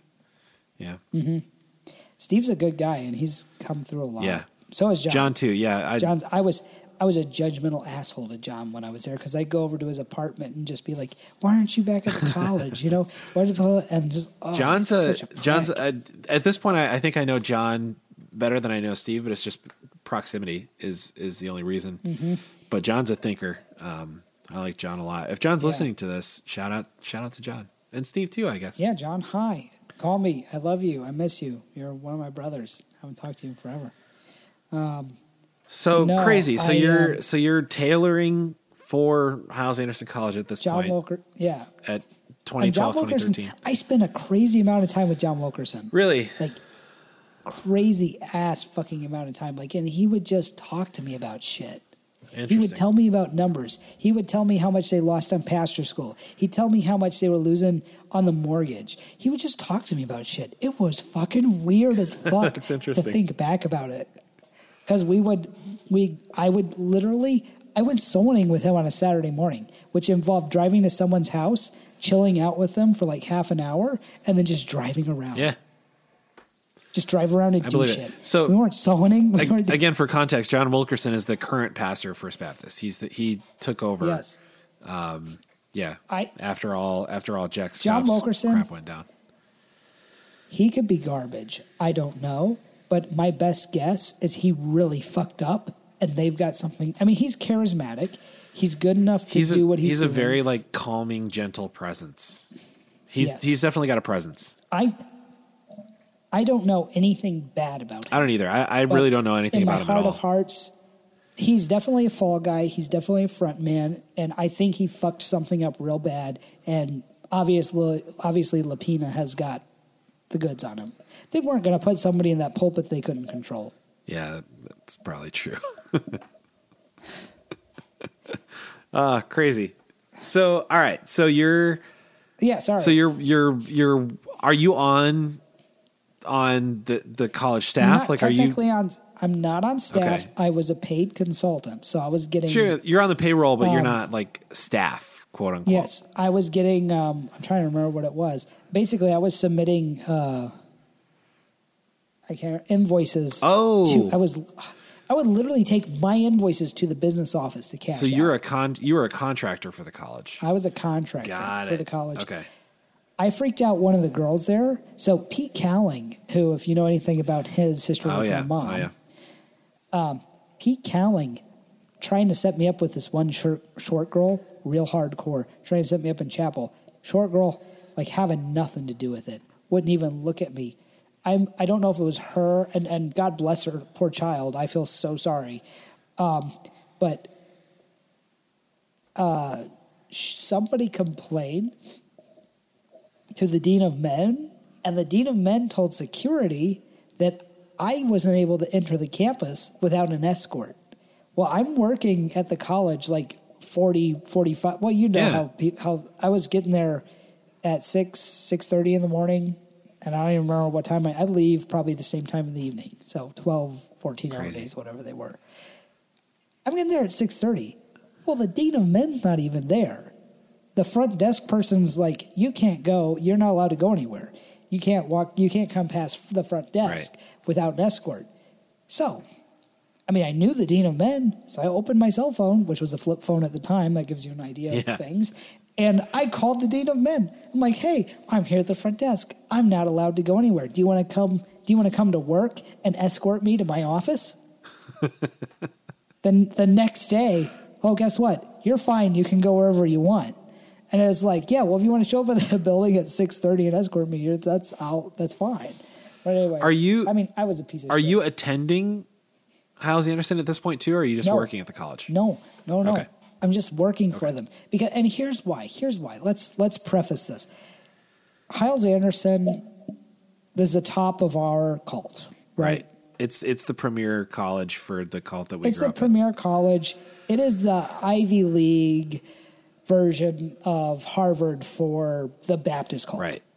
Uh, because I mean, in, inside of the Ivy League, you've got West Coast and maybe Tennessee Temple, Gold, maybe Golden State. his- maybe Golden State. Yeah. So you've got a few colleges. They're big colleges, and they're just like hardcore. Like if you go there, you can go get a job at any church Right. that you want because you went Yeah. here.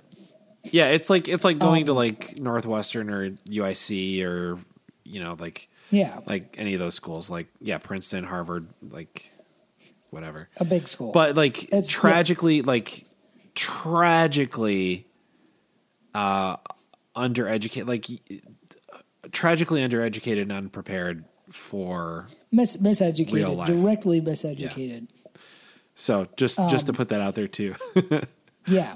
Yeah. Oh, horrible schools. And don't ever Yeah. go there unless you're there to take pictures and make fun of them. I just I only say that to say I'm not I'm not proud of the education I got, um, and I, it wasn't much of an education in the first place. Um, I'm proud I only got half a semester of education. Oh, I got put it that I got way. five years, my friend, Oh, fuck, uh, and I didn't even. I didn't even You finish. I don't even have a degree. If if you'd have spent that money on porn, you'd be much happier man. That's right now. probably true, or like comics or something. You know, Yeah, com- comics, you'd probably be wealthy right yeah, now. it probably would be. Uh, anyway, sorry, I don't want to take. I don't want to depress you too badly, but no, I'm I'm not attending the school. I'm there, and this is why I wanted to preface. Uh, and I want to again, anybody who's still listening, look, I was there not because it was holy. I was not there because I had something to teach. I was there because they were using me for my skill Yeah. to find clothes and put clothes on the back of their people and their administrators for pennies on the dollar of what it was costing them before. They were using my knowledge. Yep. And I was I was saving them a shitload of money. Yeah, that's what they do best.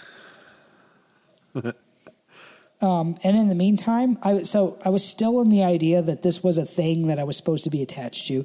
I was feeling like I was successful in my life, even though literally I would get up every day, I would go to my do my thing, I'd go to the office, I would sit down, I'd open my computer, and I would play Lonely Island Boys. Today feels like it's a great day, or today's going to be a great day. Great day. I think it's just called Yeah. Great Day. If you Google that, Lonely Island Boys Great Day, it's about a guy who's hooked on cocaine. I would literally watch that video every day before work. Nice. So I was genuinely fucked in the head. Um, I was still trying to suck up to the hierarchy as much as possible. I'd spend as much time with John Wilkerson as possible. If for no other reason than it made me look important, I guess. He knew who I was. I I want to say that I believe that he felt a genuine connection with me. Um, I don't know that he did. That's possible. I mean, he's he's human. Yeah. And I can tell you this he does not fit in with anybody in the hierarchy of that church. Yeah, that's You're not going to see him chill. that's fairly obvious. talk. Yeah. He is very much outside. His wife is the only person I'm genuinely. Maybe his wife murdered somebody and really fucked some shit up. She's weird. She's got some, but I mean, and you and, to live in a 1950s culture in today's world, you've got to be weird though. Yeah. Well, it, it makes you weird. Yeah. Yeah. Um, but yeah, no, his family. See, I I don't know. I think I I just feel a lot of empathy for them. I feel bad for them. I'm sorry. I know I'm taking forever and it's late. No, it's Um, okay. I'm going to hammer through the rest of this. Okay. I'm there. I get in a car accident. It's super fucked up. Most of the people who show up on the scene are First Baptist people. Don't ask me how. The firefighter, the head of the fire crew, he's First Baptist. The detective who got my face, my face, my case, he's First Baptist. Amazing. Um, the guy who hits me was drunk. He was under the influence of drugs. Also, he was driving without a license. He was driving without insurance, and he was on probation. And the DA dropped his case. Wow, that's crazy. Wow. So the more I thought about it, the more I was like, I wonder if Eddie Lapina set this up. In the beginning, I didn't. I was like, what the fuck? But then, like, I was like, that's a shitload of coincidence. That's a lot. That's a lot. It's so much because the lawyer I handed it to was like, oh, this is a home run. Two years later, guess what? I was still struggling to pay my taxes from that year. Wow. So it took two years to clean all of that up.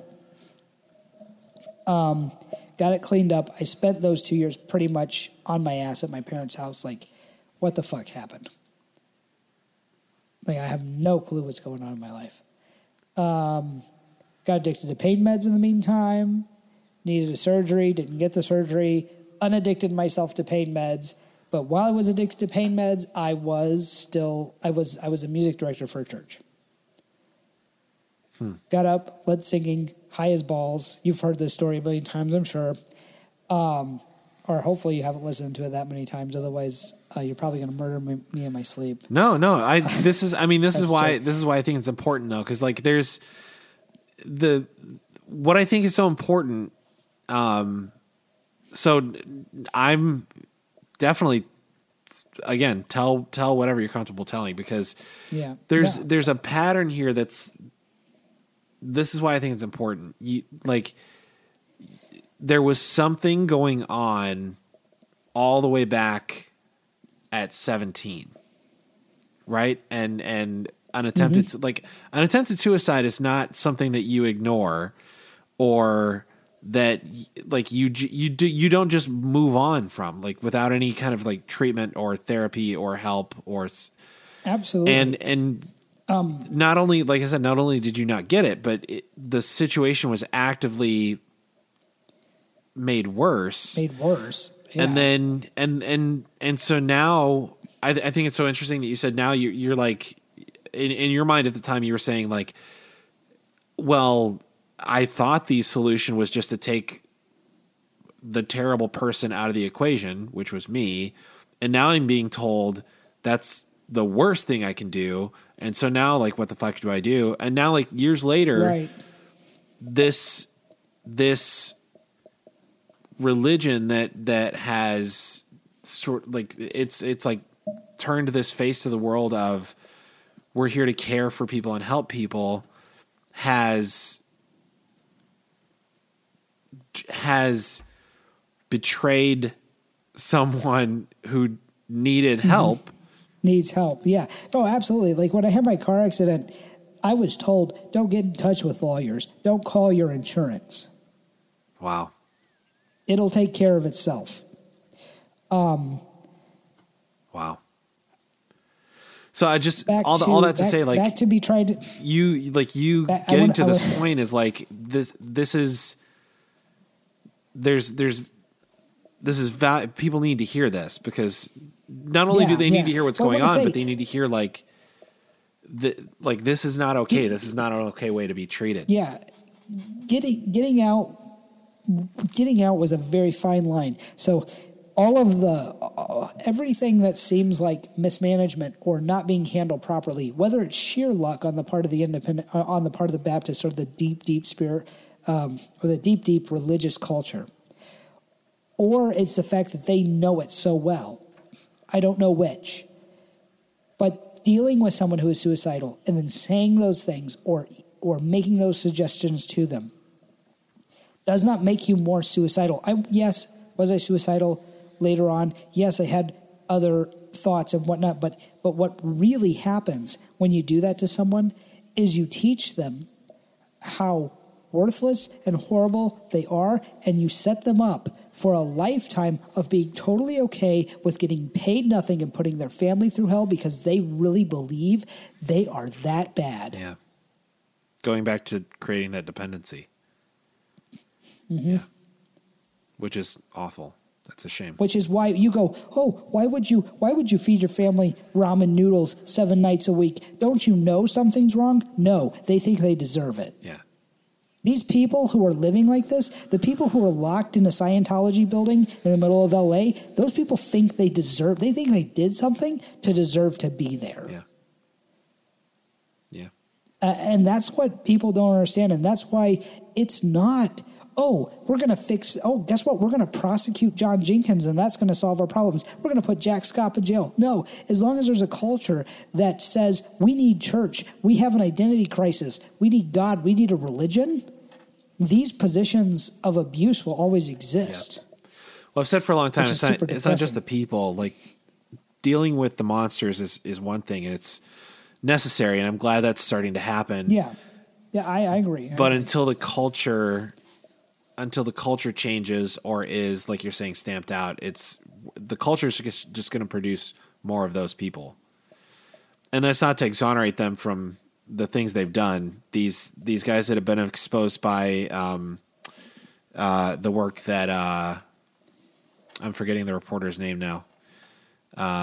Sarah, Sarah Smith. Smith. The the work that's being done by Sarah Smith uh, in her newspaper, uh, which kudos to them. It's amazing. But that's that's amazing work, and and the men that are being exposed, or just people in general that are being exposed, need to be exposed. But until the the root of the problem, which is the culture, is dealt with, it's it, there, it, Well, there's just going to be more. That's why that's why you, Josh, are so very important. That's why good humans. That's why not your mother's podcast. That's why your queer story. That's why these things are so very important. Are people who are willing to be a constant voice in the ear of the community that says, "Be you, find yourself, be who you are. You're good enough." Become the person that you want this world to be Yeah. made of. Don't rely on someone else. Don't rely on a faith. Don't rely on an idea. Uh, there's this amazing line in the original Ben Hur film, which is, How do you fight an idea? Yeah. And the answer to that was with another idea. But we've got to, and that's why I'm not, do I want these people brought to justice. Good God, would I love to see these people, would I love to see Eddie Lapina's dirty laundry drug out in front of everyone and everybody get to see? You know, people call, I was, I literally was sitting in someone's living room the other day, just kind of venting about this. And she looks at me and goes, You sound like you're crazy. You sound like Alex Jones. and that, frankly, like, yeah, uh, like, gen- like that spurred me to laughter like you, but at the same time, that hurt very deep. Yeah, I can imagine. Because I'm like, you're just very blind to what exactly is going on. But it also just said that just speaks to the general mindset of people and the lack of understanding of how indelibly disgusting these organizations have become. Um, and the reality is, is Eddie Lapina may die just like Jack Hyles, which I've tried to make this point over and over again. Jack Hyles is not. There's no no nobody's dealt with Jack Hyles. Jack Hyles died old, Yep. old and Yep. rich. Yeah, and he- he left an empire. He was a he made it out never dude. having had to come to terms with any any of his shit. Eddie Lapina may die the same way. John Jenkins may die the same Chances way. are and you know will. how I deal with that? I deal with that on the Andy Hardy show, and you deal with that every time you make one of these episodes. Every time someone's willing to stand up and just say, "We don't need this specific culture," and say again the things that I just re- like, I could repeat myself over and over again. When you're willing to do that, that's what's going to the culture. You will change the culture. People like you, people like us, will change the culture. I hope so. That's the goal. That's what. Yes, it, it will. It will because people have been thinking this for a long time. I have a lot of faith. If I don't have faith in the Bible, I don't believe in faith. I think faith is an, an annoying word for the most part because of the way that it's been used and propagated. But I have a lot of faith in millennials. I you know I do too, and and I as one as are you. Um, I'm on the I'm on the older end of it, but technically I still am myself. Uh, millennials catch a lot of shit, but I I think it's just. I mean, it's the nature of it, right? You, like you have the greatest generation making fun of the quote unquote greatest generation making fun of uh, you know, the Woodstock generation, you know, the hippies and the, you know, all that stuff. But then they turn around and make fun of Generation X, and then Generation X makes fun of millennials and and whatever. I mean, I I have a I have a lot of faith in millennials in the same way that I have a lot of faith in I think humanity at large. And I I think there's a lot of really really good that's happening. There's a there's a there's something that's happening right now where people are finally standing up and saying this is not okay.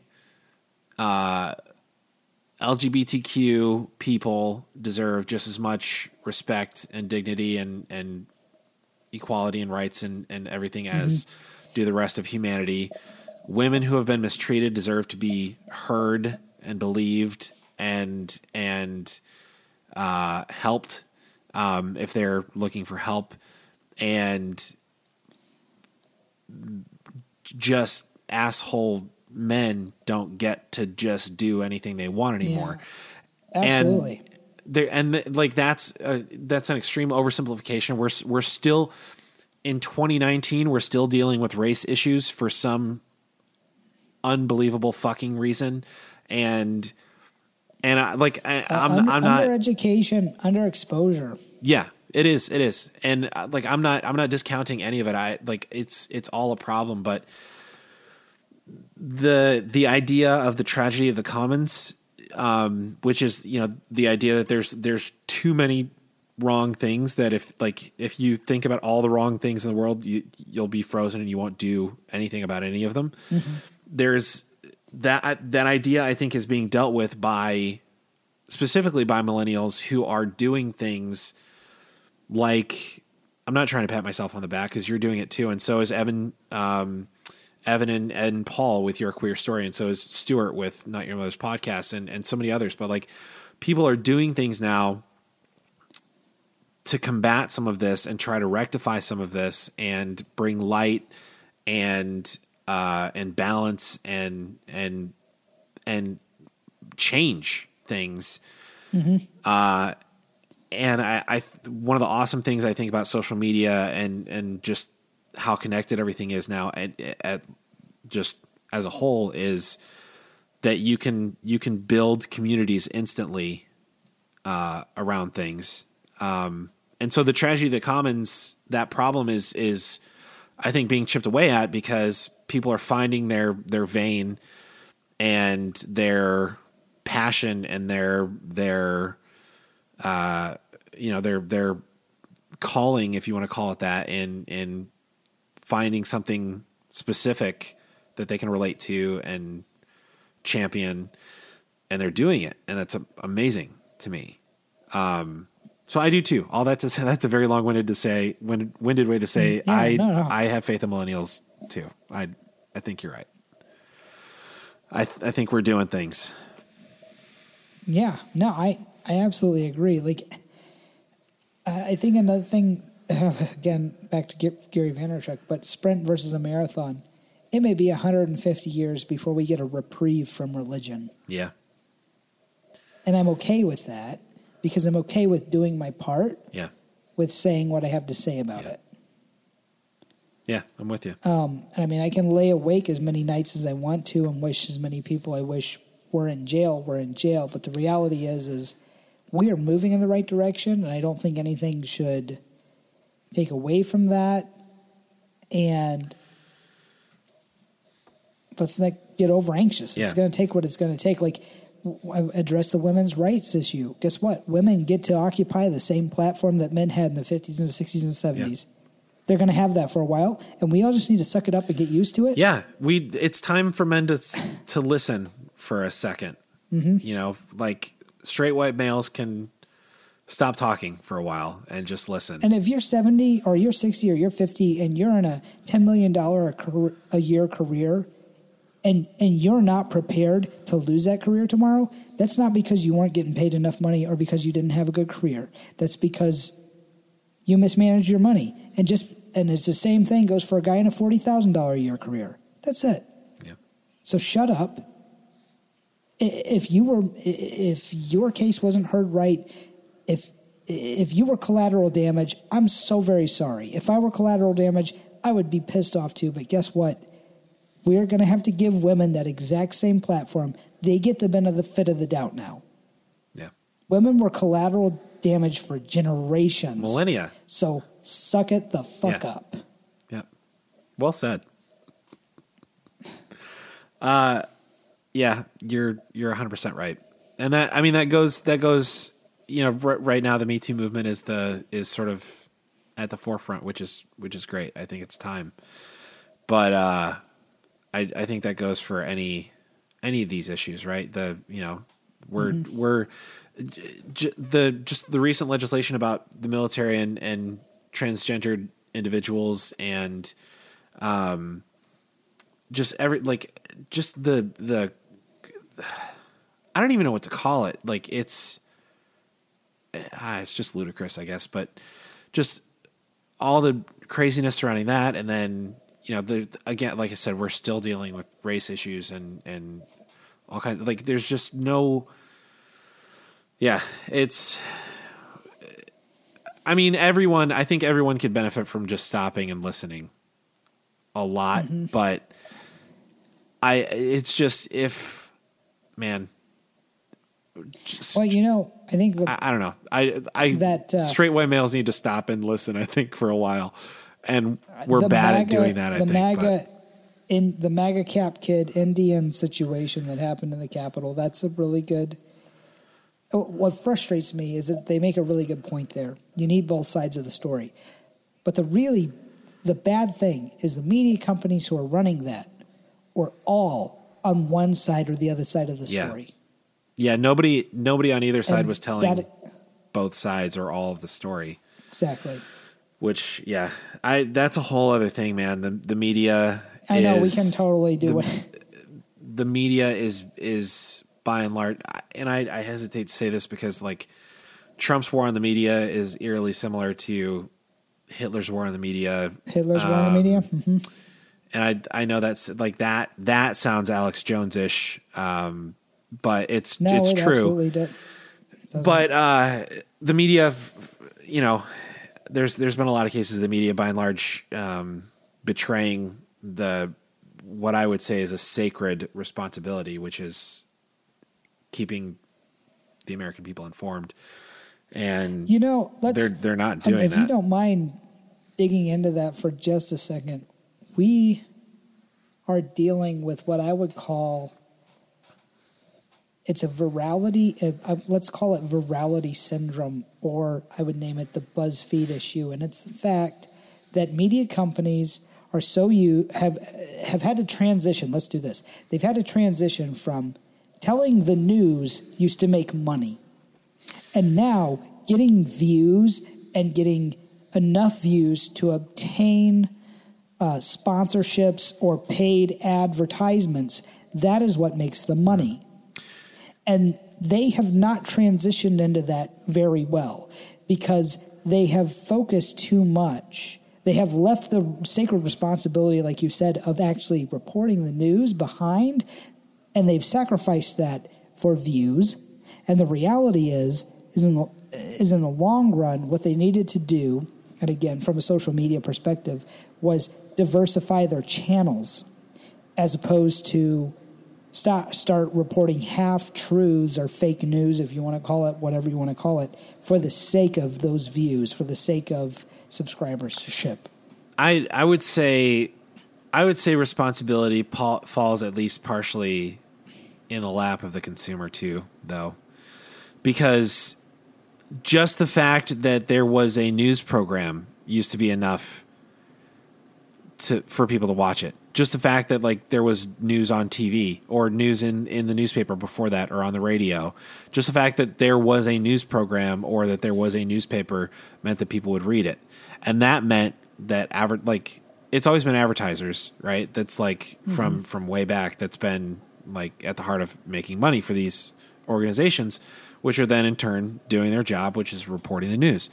And it's it's be, just because of the advent of of the internet. I I always feel so old when I talk about the beginning of the internet because I can remember it, but the advent of the internet brought about this thing of people can choose to look at and read what they want to look at and read now mm-hmm. instead of just being yeah. served whatever the news or the the networks decide to to put on the TV. So now I if I want to, I can go to websites where some dude has just written stuff and I can read that. And then depending on how many people choose to read that, he's making great money on advertisements where you know, a newspaper that started a website to put their news on the website now may not be making great money because people are not choosing mm-hmm. to read that. And so, so we've we've created the problem. The news networks and the newspapers and these outlets are not without blame, but we created the well, problem. Me, yes, they are without. They are. Are oh, I can't even talk. God damn it! Look, here's where here's where I see like it's funny because I'm super drunk, but here's how this is coming to me. Look, is and I was just was oh my god that hit me because I was listening to this thing that Gary I listened to a fucking six hour keynote by Gary Vaynerchuk last night while I was doing. He spoke for okay? six hours. It was like it was combined. Oh, it was a oh, okay, compilation okay, of shit. So it was like six hours. They called it a keynote. But anyway, so this is why everything in my life right now is Gary Vaynerchuk because I listened consumed way too much of him. But uh, look, so he's like social media right now. He's the last three to five years. of Social media is not about sales. It's about branding. Yeah. And really, it was all about branding. And here's the problem: CNN got branded fake news not of their own volition because they didn't spend the last six to ten years that social media gave them just branding the fuck out of everything, just branding the fuck out of themselves, just being a brand, continuing their brand and improving their brand. Just like you, you know this. You're yeah. you're a digital marketing person. That's what it's about.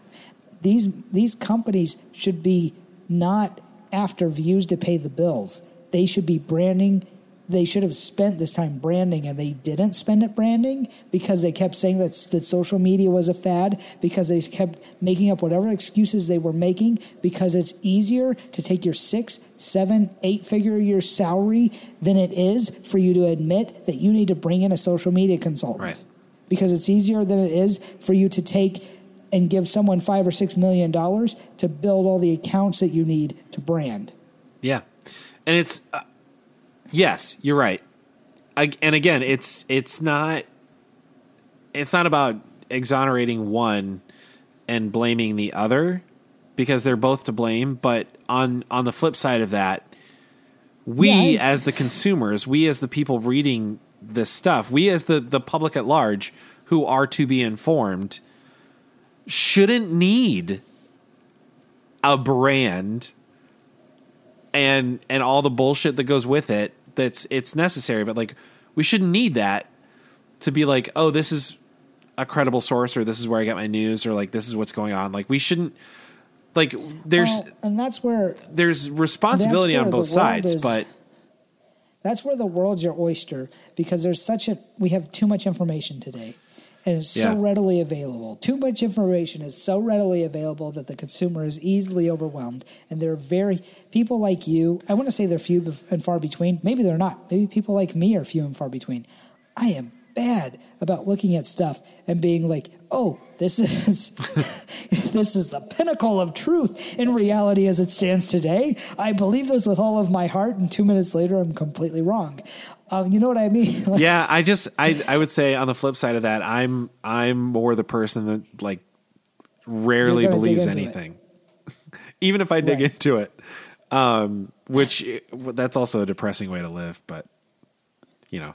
No, no, no. It's it's good, and there's the thing is, is what what we're saying here is there's a balance to be struck.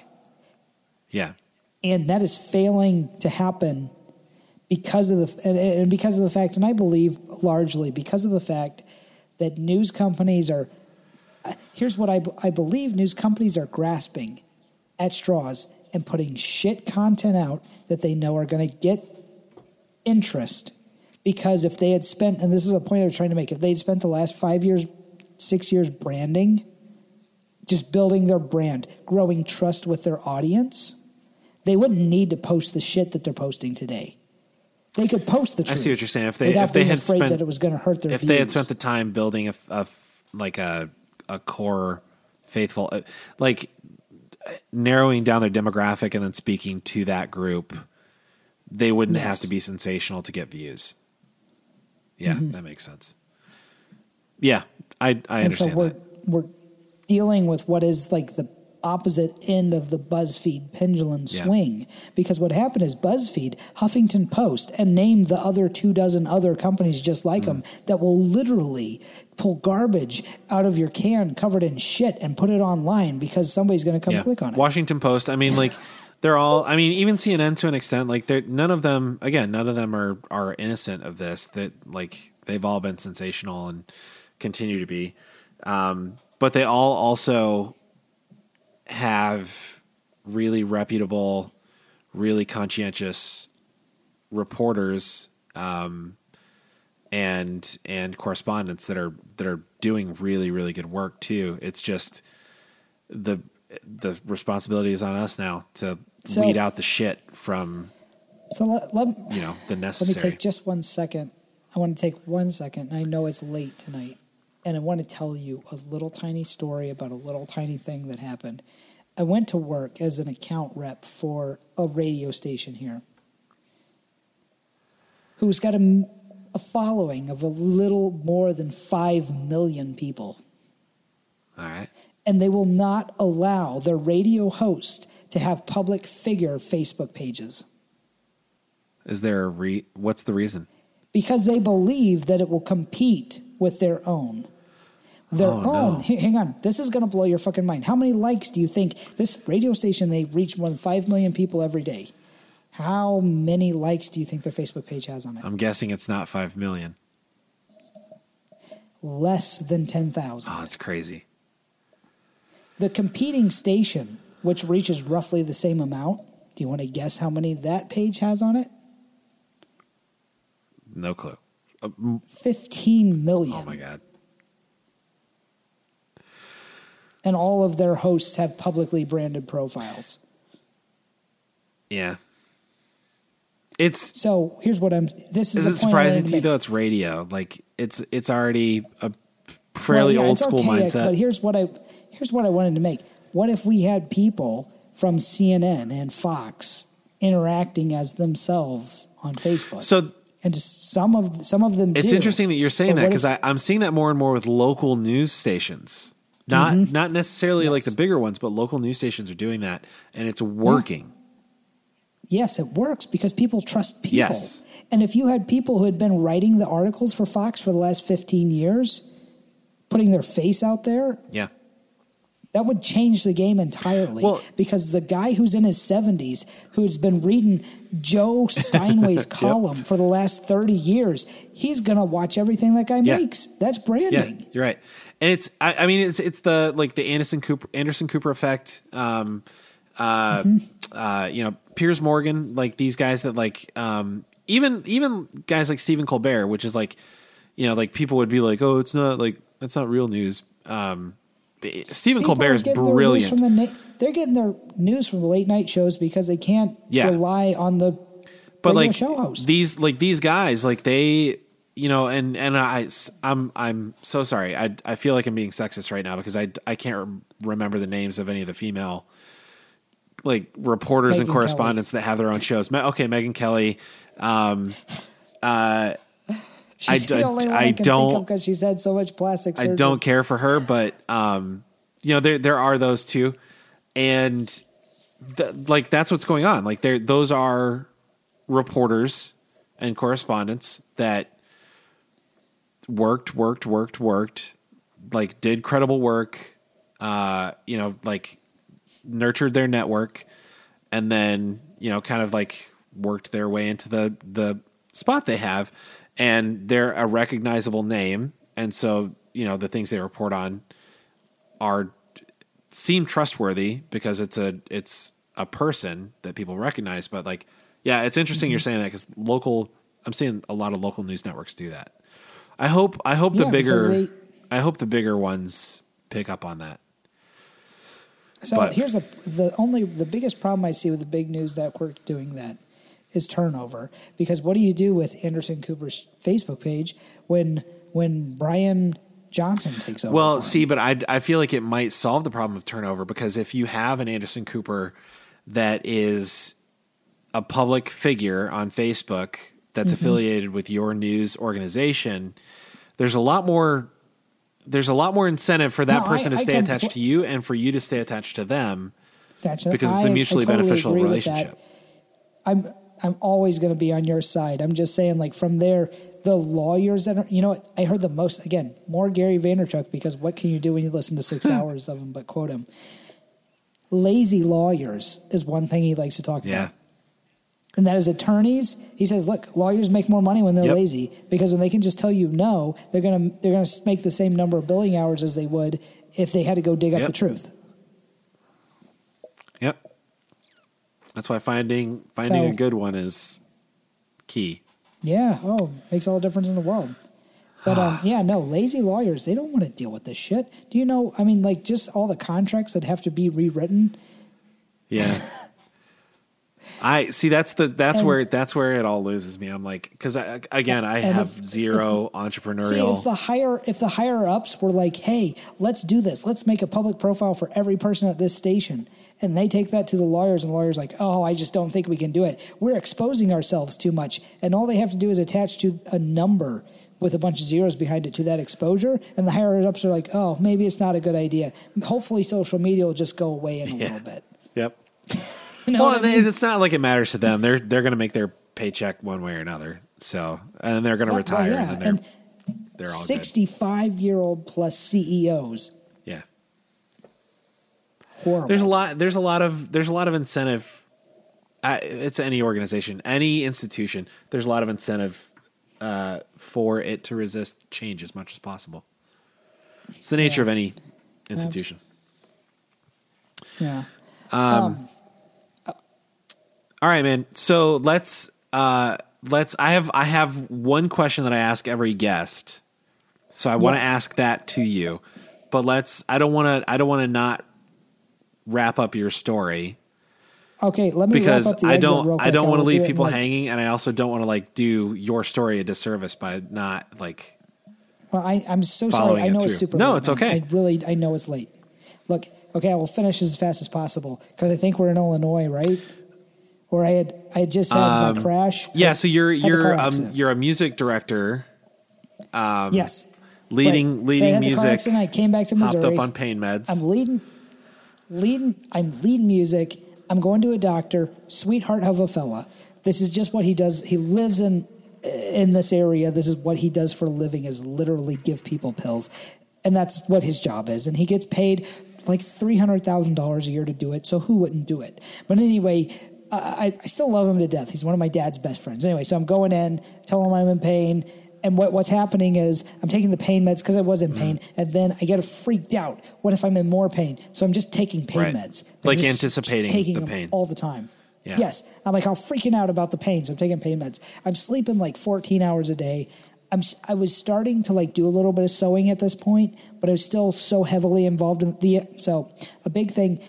The anxiety the church gave me pretty much like ruined my entire week. I'd spend my entire week like planning services, anticipating it, and then being crippled and, and in pain because the pastor I was working with wouldn't show up on time. He would like derail the song service. And here's if you know you know music, so you can appreciate Yeah. this. You can't have someone derail the song. Once the song service is derailed, it's Yeah. finished. It is dead. There's no it's reviving it. it's like you might as well not have like, put the work into it that you did at that point. Yeah. Yes. And when, when they come in and derail it in the second halfway through the second verse, oh yeah, now go ahead and start o- like let's do it some more. It's Yeah. done. This has finished at Yep. this point. He is going over my head. I'm lining up special music, but he's going over my head and having women sing who just there's this one woman, her name is Della. I think she's probably an okay person, but she sings like a frog that had like if a frog had a baby with a hippopotamus, that's what it would sound like. It's going to take me And a I mean, while look- to wrap my head around what that would sound like. like that that is what it sounds like in fact if you watch i have a video on the andy hardy show page of um goddamn what's that fucker's name uh can't remember his name. Anyway, it's a it's a parody video of one of the guys where I did the voiceovers, Oh, okay. and I did the voiceover of the song service. that's her. Like that's exactly nice. what she sounds like. It's this horrible belchy. So I mean, when you do a perfect song service and you nail it and the crowd's jazzed and she gets up and sings yeah. for like half an hour because that's what it feels like, it just kills everything that you just murdered yourself all week yeah, for, yeah. right? And so that was not helping the pain medicine situation. So I'm taking this pain meds. So one day I get up, leave the music, and I'm just like uh, having this out of body experience. I'm looking at myself and I'm like, I am high as fuck. I'm looking at this audience of people who are just singing and happy, and the pastor's happy, and you know the pianist is beating the shit out of the piano, and I'm just like, this does not matter. I could literally be anywhere else. I could be, and I think at the moment I wanted to like maybe be on the beach in Hawaii. Because I mean, that's where I want to yeah. go. Like, if I'm ever successful, you'll know I'll be bartending and I'll be living on a lean to on the beach because that's what I'm going to want to, that's what I want to go do. And I'm just like,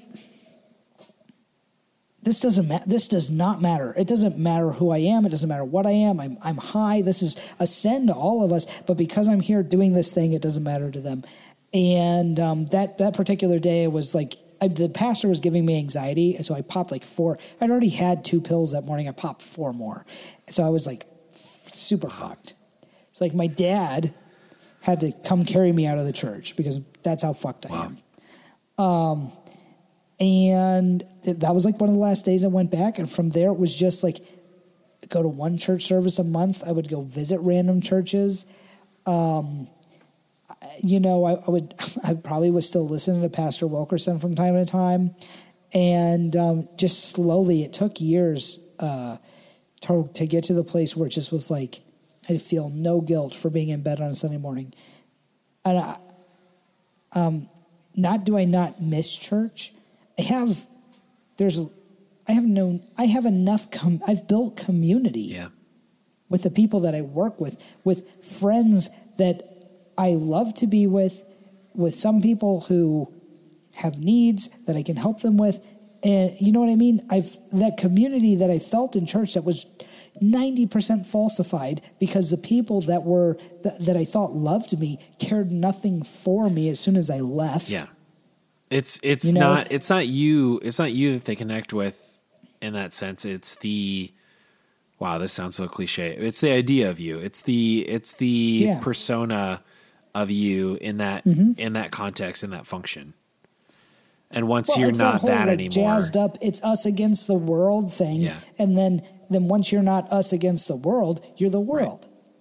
Yeah, you're if you're not an insider, you're an outsider exactly. Yeah. And it's it's total garbage. Um, the last thing that hit me real hard was this last year when a, when that pastor, who I still thought I was friends with, came to visit, and he let me help him um, help him unload a truck to pull furniture for his sister out because his mom passed away. And then I organized and reloaded the entire thing. He took off, and I've never heard from him again.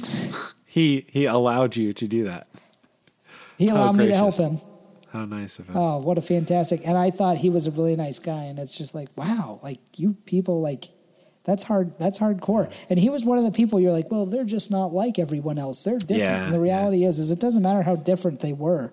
If they believed it, they, they believed yeah. it. Like, yeah, it's, I've, I've had a hard time, um, still have a hard time because I, you know, like so much of your life is there for so long that like so many of the people you know are still connected to it. And even now, like I've I've cleaned out most of my social media, um, and like even like you know acquaintances and stuff like that. Like uh, most of it is most of those people are gone, and I don't have any contact. I'm still friends with um, Mrs. Wilkerson on Facebook.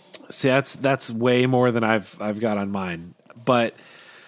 You you still like I've had a really hard time separating people from the the religion and the culture it's really hard for me to do at this point because uh, like even even the good like, quote unquote good people um it's just really hard for me to to separate that from like you're even if even if you're doing it with good intentions you're still doing harmful things mm-hmm.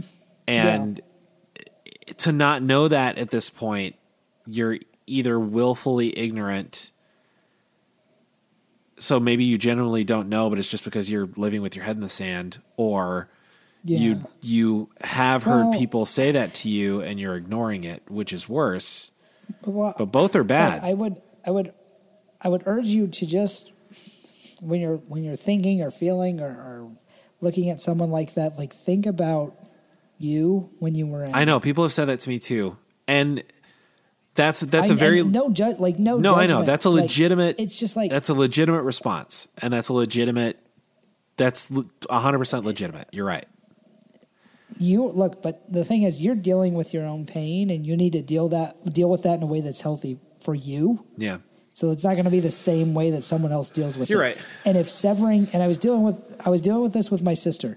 If severing those connections is what helps you heal, then there's nothing wrong with it. And if I'm, I'm not necessarily speaking to you, I'd just be speaking to other people because I still struggle with it. But it's the, I've, I'm on a different, I'm a flip side of the coin that you're on.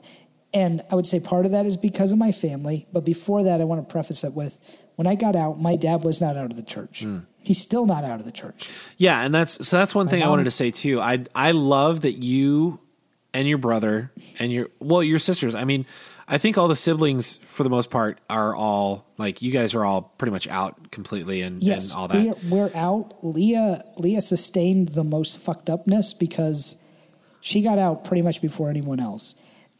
And instead of like being like, let me let me deal with me, she ran right into a relationship with a guy who really fucked her over hard. And she's still deal she's still like the best way to describe her is she's exactly who she was when she was 14 years old. Yeah. Which is that's unfortunately that's not uncommon in these situations Yeah. too. Oh yeah, absolutely. But I what I love though is that your family is still so close. Um and I don't I mean, well, that's from an outsider, but it, it seems like you guys right. No, are really and- close. No, no, you're, I, you're absolutely right. I love that. there i think a lot to do with that is we were kind of close to start out with we lost all most of our extended relatives we were never close with any of our extended family um, the moving around i'm sure helped us Sure. be close with each other and then my mom has probably been the key to a lot of that um, my dad has he's still struggling with where like church and God and everything fit in. Uh, he has definitely got a much more healthy view of it. He does absolutely not share my view or Stuart's view, but that's okay. I and I I I, love your parents by the way. Um I'll I'll I'll go on record there. Uh great people. Your parents know my parents I think pretty well. Um which is I I think that connection is how I was first introduced to your family, your brother, Stuart. But Yeah. um Yeah, legacy yeah. is such a big but deal. you're yeah, your parents are good people. Yeah, well, thank you. I appreciate that. Um, I mean, I, I love my parents; they're great. Um, we have like, and again, like the people who think that the people who look at it from the outside. I was here at the house when we were. I was going through my own crisis of reality, and at the same time, my mom's wearing pants and swearing and doing things that she's never done before. My my dad's a pastor of a Baptist, and that church. stuff that stuff is only a big deal within this cult that's not to Yeah, say it's not a yeah, big yeah, deal sorry, I because mean- like in that context it's the biggest deal and those are like crises in and of themselves to like somebody in this I was so- modality but like just to give context I came home. The summer I came home. this is insane. I can't. Oh, no, no, no. This was a Christmas. The Christmas before I came home, I was home for Christmas. My mom wore pants the first time I ever saw her in pants. I locked the door to my room. I went and locked myself in my closet and I prayed and I cried. yeah i i i can understand and relate to that reaction and that might that that probably in- sounds like a lunatic to people listening Oh but yeah, it's totally crazy. that's like that's that's what we're doing like that kind of that's why i say like in this in this cult when you're dealing with this stuff that like it's not a bit like of course women wear pants like that it, it's insane to even like make that statement but like in this cult, like that's that's the kind of stuff we're dealing with. Like it's that nitpicky and that like closed off that that's that's a crisis in and of itself. Yeah. Um, Man, but I, like So- so you're so you're I I would say like your your parents seem like they're still not not necessarily IFB, but like your parents are still um sort of like sort of attached to the the the idea of all of my that. dad, my dad pastors a church. He has an idea of God. He came out last Christmas. He came out to his church, told them that he he thinks drinking is fine. Told basically he just totally reversed everything. He's Good like, for this him. is what I believe. We had um, two people left the church, and the rest of the people were like, "Yeah, that's fine." So they rewrote the, all the bylaws. Good, good for him. And um, I, the church actually, the church that he's a pastor of, they actually use money every month. Um, they help someone in the community every month. They put out a certain great. amount of money just to help people. They pay bills, whatever. But one thing that he's working, one thing I know where his heart is in this specific situation is he wants to sell the church because then they could use the church is paid for, but they're spending all of this money every month on the church to keep Right. it up and running and they don't need that. And if they sold it, then they could use all of that money to actually really do a lot of good, That's awesome. which to me speaks to the heart of what a church is supposed to be anyway Right, in a right. community. I agree. Um, well, that's great. He, um, as far as like his idea of God, I don't know that he really totally has one, but I can tell you that he likes smoking cigars and drinking wine. Good. I think we'd get along great. So, so yeah. Uh, um, but I mean, there. That's not to say that there was not some really batshit crazy shit that happened. I'm sure there was.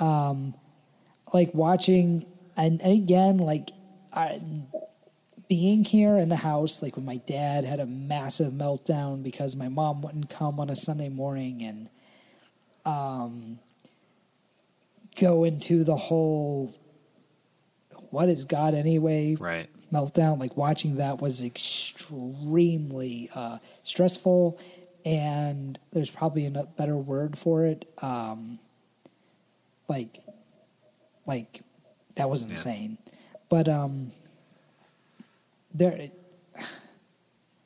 I I don't know. I guess like part of me though, like watching my parents go through all of this. I feel I feel hurt for everyone who doesn't get to have their parents, but I'm also really upset at all of those parents out there who are refusing to have a relationship with their children Yeah. over this. And at the same time, I want to say to all of the children out there who have lost a relationship with a parent that I have not failed to hold my parents accountable for everything that they've done. Because, and when I say that, I'm not, when I say that, I mean, I have, and this is closure that you can have, whether you can say it to a parent's face or whether you can write it in a book, but you need to take a catalog of every time your parents wronged you in one way, whether it was just forcing you to be in a Christian school and giving you this many opportunities in your life, or actual things that they did to you physically or personally that were wrong. You need to, and, and it took me years, and I still don't think I've got through all of it. But whether or not you can approach them, putting it on paper or just speaking it into the air, dealing with that is going to help you a lot. And I mean, you don't have to be IFB for that. If you've dealt with any problem in the past, and like, so, okay, like, I just want to real quickly, like, punishment for me is, I guess I was an annoying child. My dad threw me into the wall several times. He did a, a lot of stuff that'd be considered abuse. It was not systematic and it was not it wasn't regular abuse, but you could easily say I was an abused child. Dealing with that was realizing what the abuse was and realizing that I didn't deserve that Yeah. and then being able to say that to myself. Yeah. So I am extremely fortunate to have my parents on speaking terms with me Yeah. today. And I'm glad you do. And I, I without- that's such a unique. It's. I said I said this before we started recording. It's it's so unique to me that you. your whole family has come through everything they've come through. Um, and we're super fucked up. Like, don't be like, don't don't think we're not. We're super fucked up. We're all of us really. Fucked. Yeah, I well, I, uh, I, I mean, I, I'm not saying I, I think you're fucked up, but I, it, it comes. I think it comes with the territory. Um, I, mm-hmm. I think just being a human will fuck you up pretty well, just just about every time. But especially coming out of you know these circumstances, it'll it'll do that. That comes with the territory for sure. But I think it's great that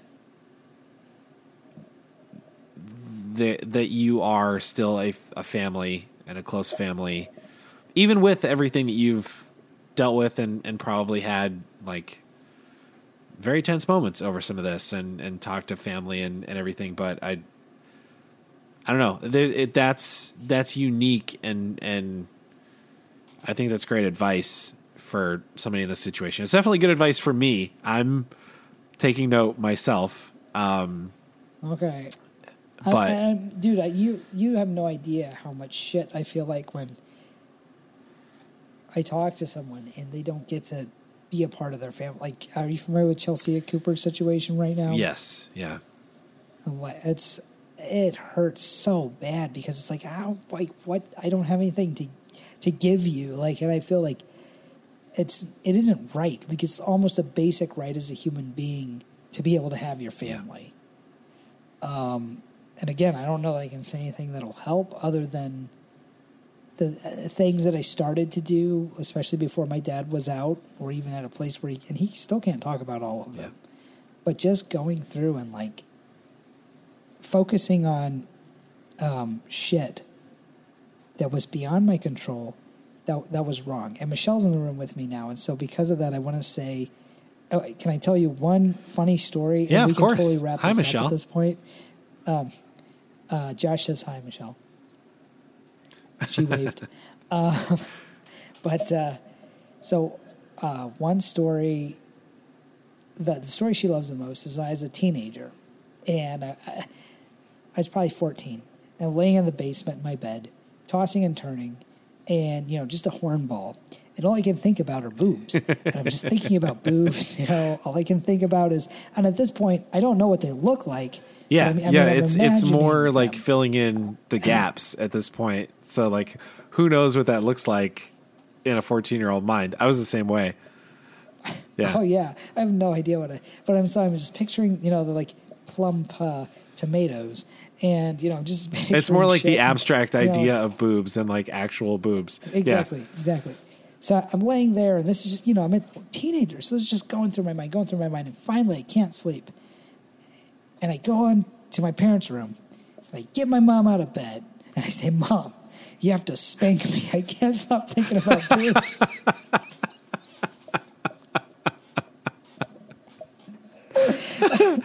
Was it was that because you felt like the spanking would like get it out of your mind or you just deserved yeah, well, no, no. everybody thinks of the spanking in a sexual way and i didn't you know because i right, think of right that was that was like, punishment i need to be yeah. punished because I'm thinking about yeah. boobs. Yeah, but everybody who's not raised in the cult thinks that's the best thing. You little innocent, you little innocent angel. Oh, that's hilarious. Yeah, right. All right, so I have I have one. Well, okay, so I I actually have two questions for you because I like I I want I want to make sure because there's we've talked about some important stuff, but then I have one question that I ask everybody. But uh, going back to like some of the, the like the depression um, and and anxiety and, and mental health issues and things like that like just just because you've like you've you've dealt with all that stuff extremely well i i would from again from an outsider but it, it seems like it um and i have not, look i've been hospitalized a number of times and at one point, I was taken to a psych ward. How I got off the pain meds was by being hospitalized because I was standing on a bridge. I didn't want to jump, but I didn't know what I wanted to do. Cop pulls over, picks me up, takes me to the hospital, checks me in. Hospital holds me, and then sends me to the psych ward because they didn't have any beds. I didn't need to go to the psych ward. They just sent me off because they didn't have any beds wow. available. Get to the psych ward, and at this point, I'm about 14, 15 hours into this whole experience, I'm freaked out. I mean, this is my first real experience in like real Right. life outside of fundamentalism, and I am freaked the fuck out. Like I think this is the rest of my life. And when I say a psych ward, it's a lockdown unit. They lock you in your room at night. They do the like it's not info. They do the admin stuff where they bring me in the room with the you have your legal whatever, and then the ner- the person who's representing the thing, and I've got to sign these forms. Well, these forms are like fifty pages of forms. I don't know what to do, and I've told you I'm not a reader. Yeah. but I have no idea what to do, so I just start reading.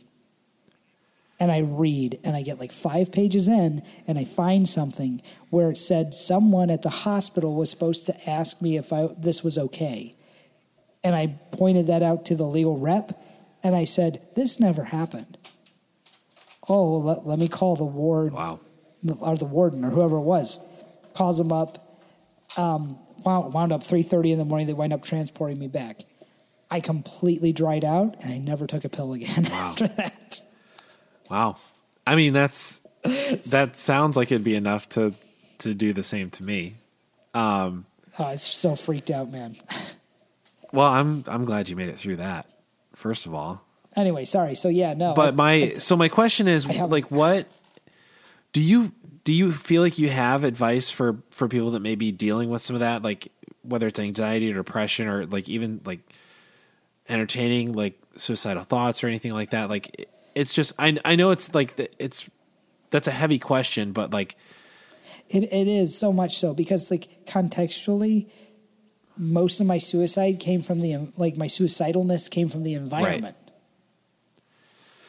It wasn't internalized, so I don't know. I was trying to commit suicide to escape my environment, not to um, escape my life per Sure. se. I mean, although the environment was my life, if that makes sense. Yeah. Um, but I mean, if you're feeling suicidal, like um,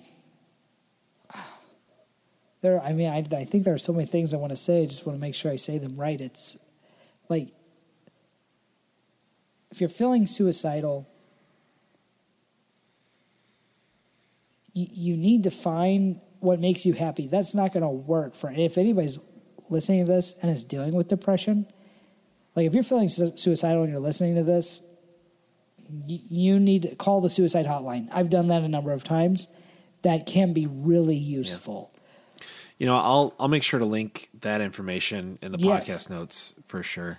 Please the suicide hotline has helped me on a number of occasions. You can walk into a police department. Um, i know that this has happened with several of my friends. When i'd feel suicidal i would just go for really long walks. I wouldn't have anywhere i was planning to go.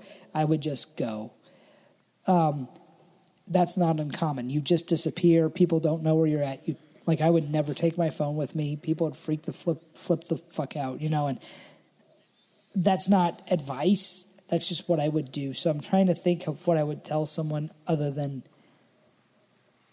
if you're suicidal, call the hotline, seek help. But when you're not, that's time to focus on finding what makes you happy. If you're suicidal, it's because you're you're systematically unhappy and you are not dealing with that.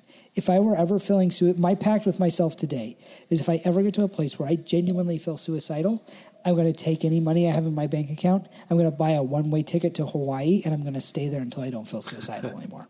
that's I, that sounds like a good plan That's my plan. Now, here's the thing. I'm really attached to my money. So if I don't feel like spending 600 bucks for a plane ticket, I'm not that suicidal. You know what I mean? Like it, that suddenly grounds Sure. me because, and I've gotten there. I've gotten to the place where I've been like, "Hey, what's a plane ticket to Hawaii cost?" And I'm doing this, and I'm looking, and reality starts to sink in, and I'm like, I need to be happy, and so then you know the, the adrenaline because you almost it's almost like when you really are thinking about ending it you get this adrenaline rush. If i just rush off into the sunset or if i just if i just disappear if i just wasn't here if i just didn't feel this pressure and it becomes if i just if i just if i do, just and you're focusing on what you don't want in your life and what you need to do is find a way to put what you want in your life because otherwise all your life is going to be is a culmination of just what happens by chance Yeah. which most of the time you don't want That, I don't know. That's the best advice I have, and I know. No, no, I think that's good, and I, I, I mean, I think, I think you nailed it. Like, obviously, ask, please, please, please, ask for help. Uh, not not just for your sake, and not just for your, not just like for the sake of people that love you. Although, sure, both of those, but like, just for the sake of, I, I promise I promise that there are people that would love to help you if you would give them an opportunity Can to I, do that. I want I want to say one more thing, and that is if you're suicidal, if most suicidal people, I believe, are like me. Uh, well, it's a personality type. If you feel suicidal, if you want to kill yourself, if you have friends and they are real, which I'm going to assume they are, they don't know you feel that no, way. Pro- no. And you yeah. need to tell them. And one of two things is going to happen. If you tell them and they laugh in your face, they don't need to be your friends. Yep. And you if you eliminating that person from your life will take away a lot of what's making you feel that way. Yeah. Yeah, you're right. Um, so yeah, I think that's good advice. That's that that oh, advice doesn't suck. um, all right. So the the last question I have for you is the the question I ask all of my guests. It's also a big question.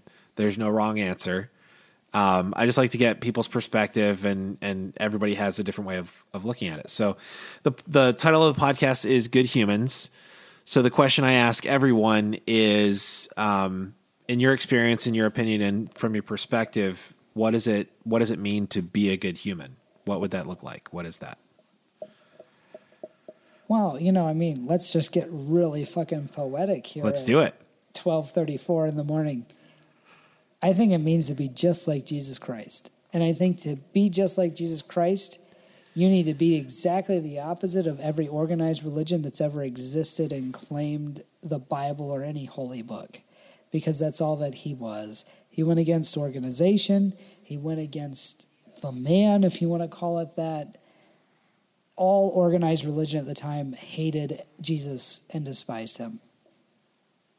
I love it.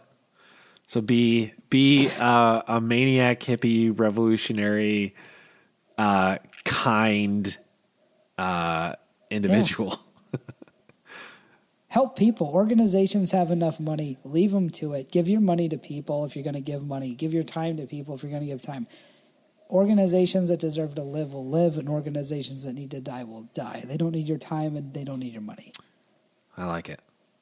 I like it. I love that answer.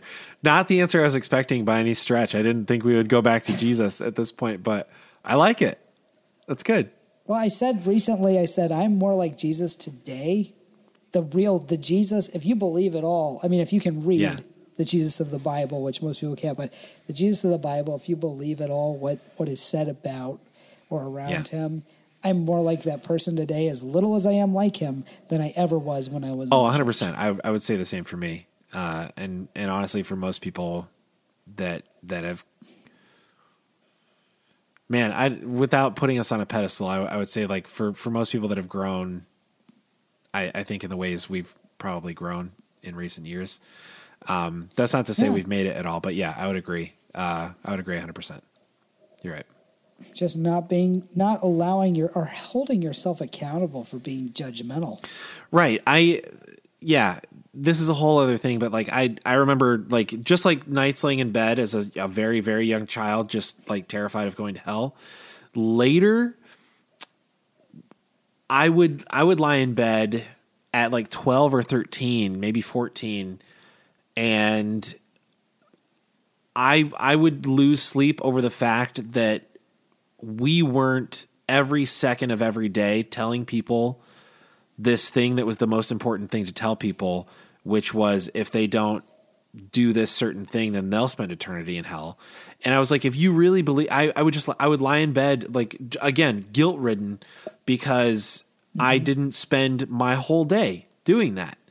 And I would think if we really believe that, if you if we really believe that every person we pass on the street could spend eternity suffering because we didn't tell them what they need to hear, how how do we live with ourselves that we ever take time to like have luxuries or to have you know do any recreational activities or anything like how do we not spend every second of every day doing that and It's- it's not garbage. not able to reconcile that but i yeah like i i would say yeah i would i would say i agree i i think i i think we probably are a lot more like jesus now than we were back then Oh yeah, I mean, and it's funny because you hear pastors say it, but if Jesus showed up in one of these churches, they'd hate him. I you know I heard I heard Rob Bell say um so I I'm a I love I I'm a big fan of Rob Bell. I love his I've read everything he's written. Um he actually had a documentary uh documentary made about him um and I off the top of my head I can't remember the name of it, but I I highly recommend it. I'll I'll look it up and shoot the info to you later um because it's really good. But he said one time that uh if Jesus if Jesus came back now and found out that someone had started a religion in his name, he'd be appalled. No, yeah, he'd, no doubt. he would be shocked and appalled and and would be like, "What do you you did what? Like what are you doing?" Uh and that like that struck me because I was the first time I heard him say it I was like, "What? Wait, what?" And then the more I thought about it I was like, "Oh yeah, he's he's probably right." Like Mm-hmm. the Jesus we read about would be like, "You did that you missed the point again." Like my whole thing was telling you that you missed the point I and you still- missed it again. s- I'm I'm really drunk. I still stick to my my idea, my philosophy that Jesus is more than one person. Oh, I've heard that. It's I've heard that before too. Jesus was a bunch of pranksters. he's a yeah, yeah, I've heard that before. Um, uh, that he's he's the culmination of because it's oral tradition. He's the culmination of a bunch of people, and it was easier to tell the story about it being one person than a bunch of people, Mm-hmm. and so it just sort of like melded into one. I've heard that before. That's interesting. I mean, It's which possible. I mean, it makes a lot of sense. It's just the fact that we don't, the fact that we don't know, and that people have been telling us for generations that this is a book that is Yeah. perfect and is applicable to all points of Well, life, yeah. and we need to take It being perfect is is also not the point. Re- I would say read or listen to "What Is the Bible" by Rob Bell. Uh, that there's a lot of really good info in that book. I I want to say, without being too rude or crass, uh, just read the read the Bible. The majority of people that have faith or that believe and that are the biggest thorns in my side have never read. the Yeah, Bible. if you if you actually read it, um, if you actually read it, it's a different experience. Like really read it, you know. Yeah, I Yeah. agree. I actually, I'm sorry, but oh, where did that go? Into I had Deuteronomy. I just love this. I think maybe this would be a good way to end the podcast. Maybe not. Deuteronomy 22, 28. If a man encounters a young woman, a virgin who is not engaged, takes hold of her and rapes her, and they are discovered, the man who raped her must give the young woman's father 50 silver shekels, and she must become his wife because he violated her. He cannot divorce her as long as he lives. Yeah, that stuff's in there. So, And believe it or not, believe it or not, in the culture at that time, that was a law that was designed to take care of that woman, like in in its own messed up way, like because nobody else was Yeah, nobody I- else was going to marry her, and that was the only way a woman to be take care, taken care of. well, so says a woman's virginity is well, a woman's worth 50 silver shekels or or her virginity Right. is. Um, but then you're talking about and I understand your statement, but then you're talking about pairing a woman with her Right. abuser.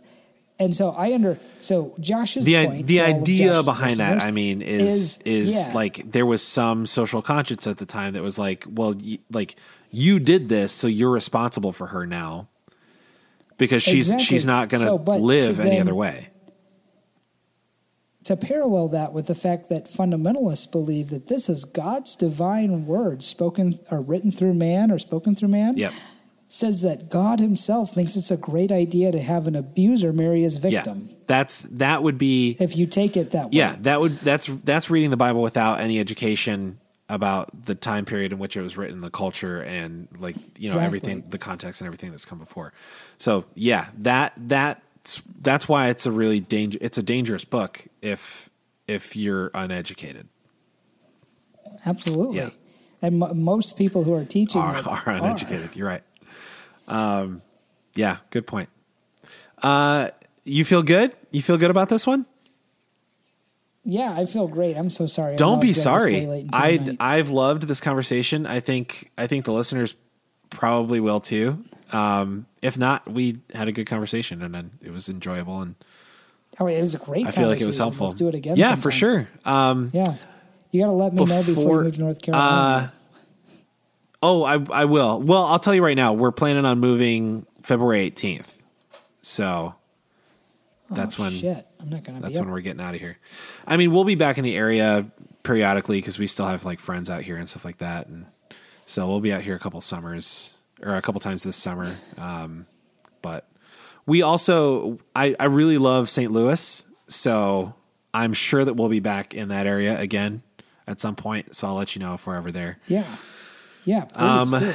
Uh, tell us real quick um, all the stuff you got going on. You got like your Andy Hardy show, Hardy Boys Media, um, So all that stuff. Tell us, there- plug all your stuff. Tell us where to find you. Okay. This is really complicated because I run a social media business with my brother, but I got the Andy Hardy show, which has like less than 100 likes. Um, and, and that's on purpose because it is some hardcore content. Go over, if you're looking for hardcore content, head on over.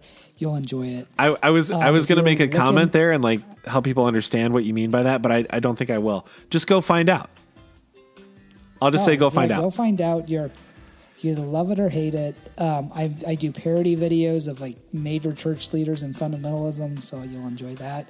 I do some pretty hard hitting stuff. I've made some videos on Trump. Um, I'm not looking for a giant following there. I'm interested in hearing the opinions of the people who want to be a part of that community. Um, Hardy Boys Media is fantastic. We are getting that off the ground. I was just talking to Josh about, you know, working some kinks out. So, I mean, if you need some help with media, if you're looking for consulting, uh, hit us up, Hardy Boys Media. We're on Facebook. Our website is going to be launched hopefully by the time this pod- podcast goes Nice. live. And then, I mean, I'm a tailor and I'm super into clothing. So, yeah, just hit me up if you need anything clothing wise. Cool. And Michelle says I have a lovely wife. You do that. You do. Uh, I've met her. She is lovely. wife. Um, yeah, man. Well, I, dude, I really appreciate you taking the time to do this, uh, especially on such short notice. Um, but I'm, I'm glad we finally got it together. Uh, and I, Yeah, I mean, anytime it's been fantastic. yeah, and I, I think this is, I do think this is a helpful conversation, and, um, yeah, I, I think, I think people can get some value out of this. We, we hit a lot. We did a lot. So I think there's, I think You there's might need to something for this, like, everyone. two or three episodes. Nah, nah. We're just gonna. Well, this is just one. No? Nah, people can work their way through it. It's fine. Okay. Um. All right. But yeah, man, I appreciate it, and uh, yeah, we'll have to do it again sometime. I look forward to hanging out the next time we get to do that. And um, yes. yeah, dude, thank you for thank you for doing it. Okay. Well, now, how close are you going to be to the ocean in North Carolina? Uh, like we're gonna be in like the Raleigh Durham area, so not terribly close to the ocean, but I mean, nowhere in North Carolina is terribly far from the ocean either. So right. Well, so I mean, so I'm taking Shell to see the Pacific Ocean, so we'll have to come out there to see the Atlantic sure, yeah. Whenever you do that, like if if you're thinking of like Myrtle Beach or something like that, we can we can make like a weekend or something out of it. It'd be fun. All right. yeah. Sweet. All right, Okay. dude. Well, I, I think that'll do it. Um, people of Earth, uh, if you're still with us at this point, thank you for listening. Uh, I love all of you. Go to the website and get your stickers. GoodHumansPod.com. Um, just grab a free sticker. Uh, you're gonna you're gonna send a dollar to a charity by doing that, and I think that's great. So do that. Uh, and until next week, be good to each other.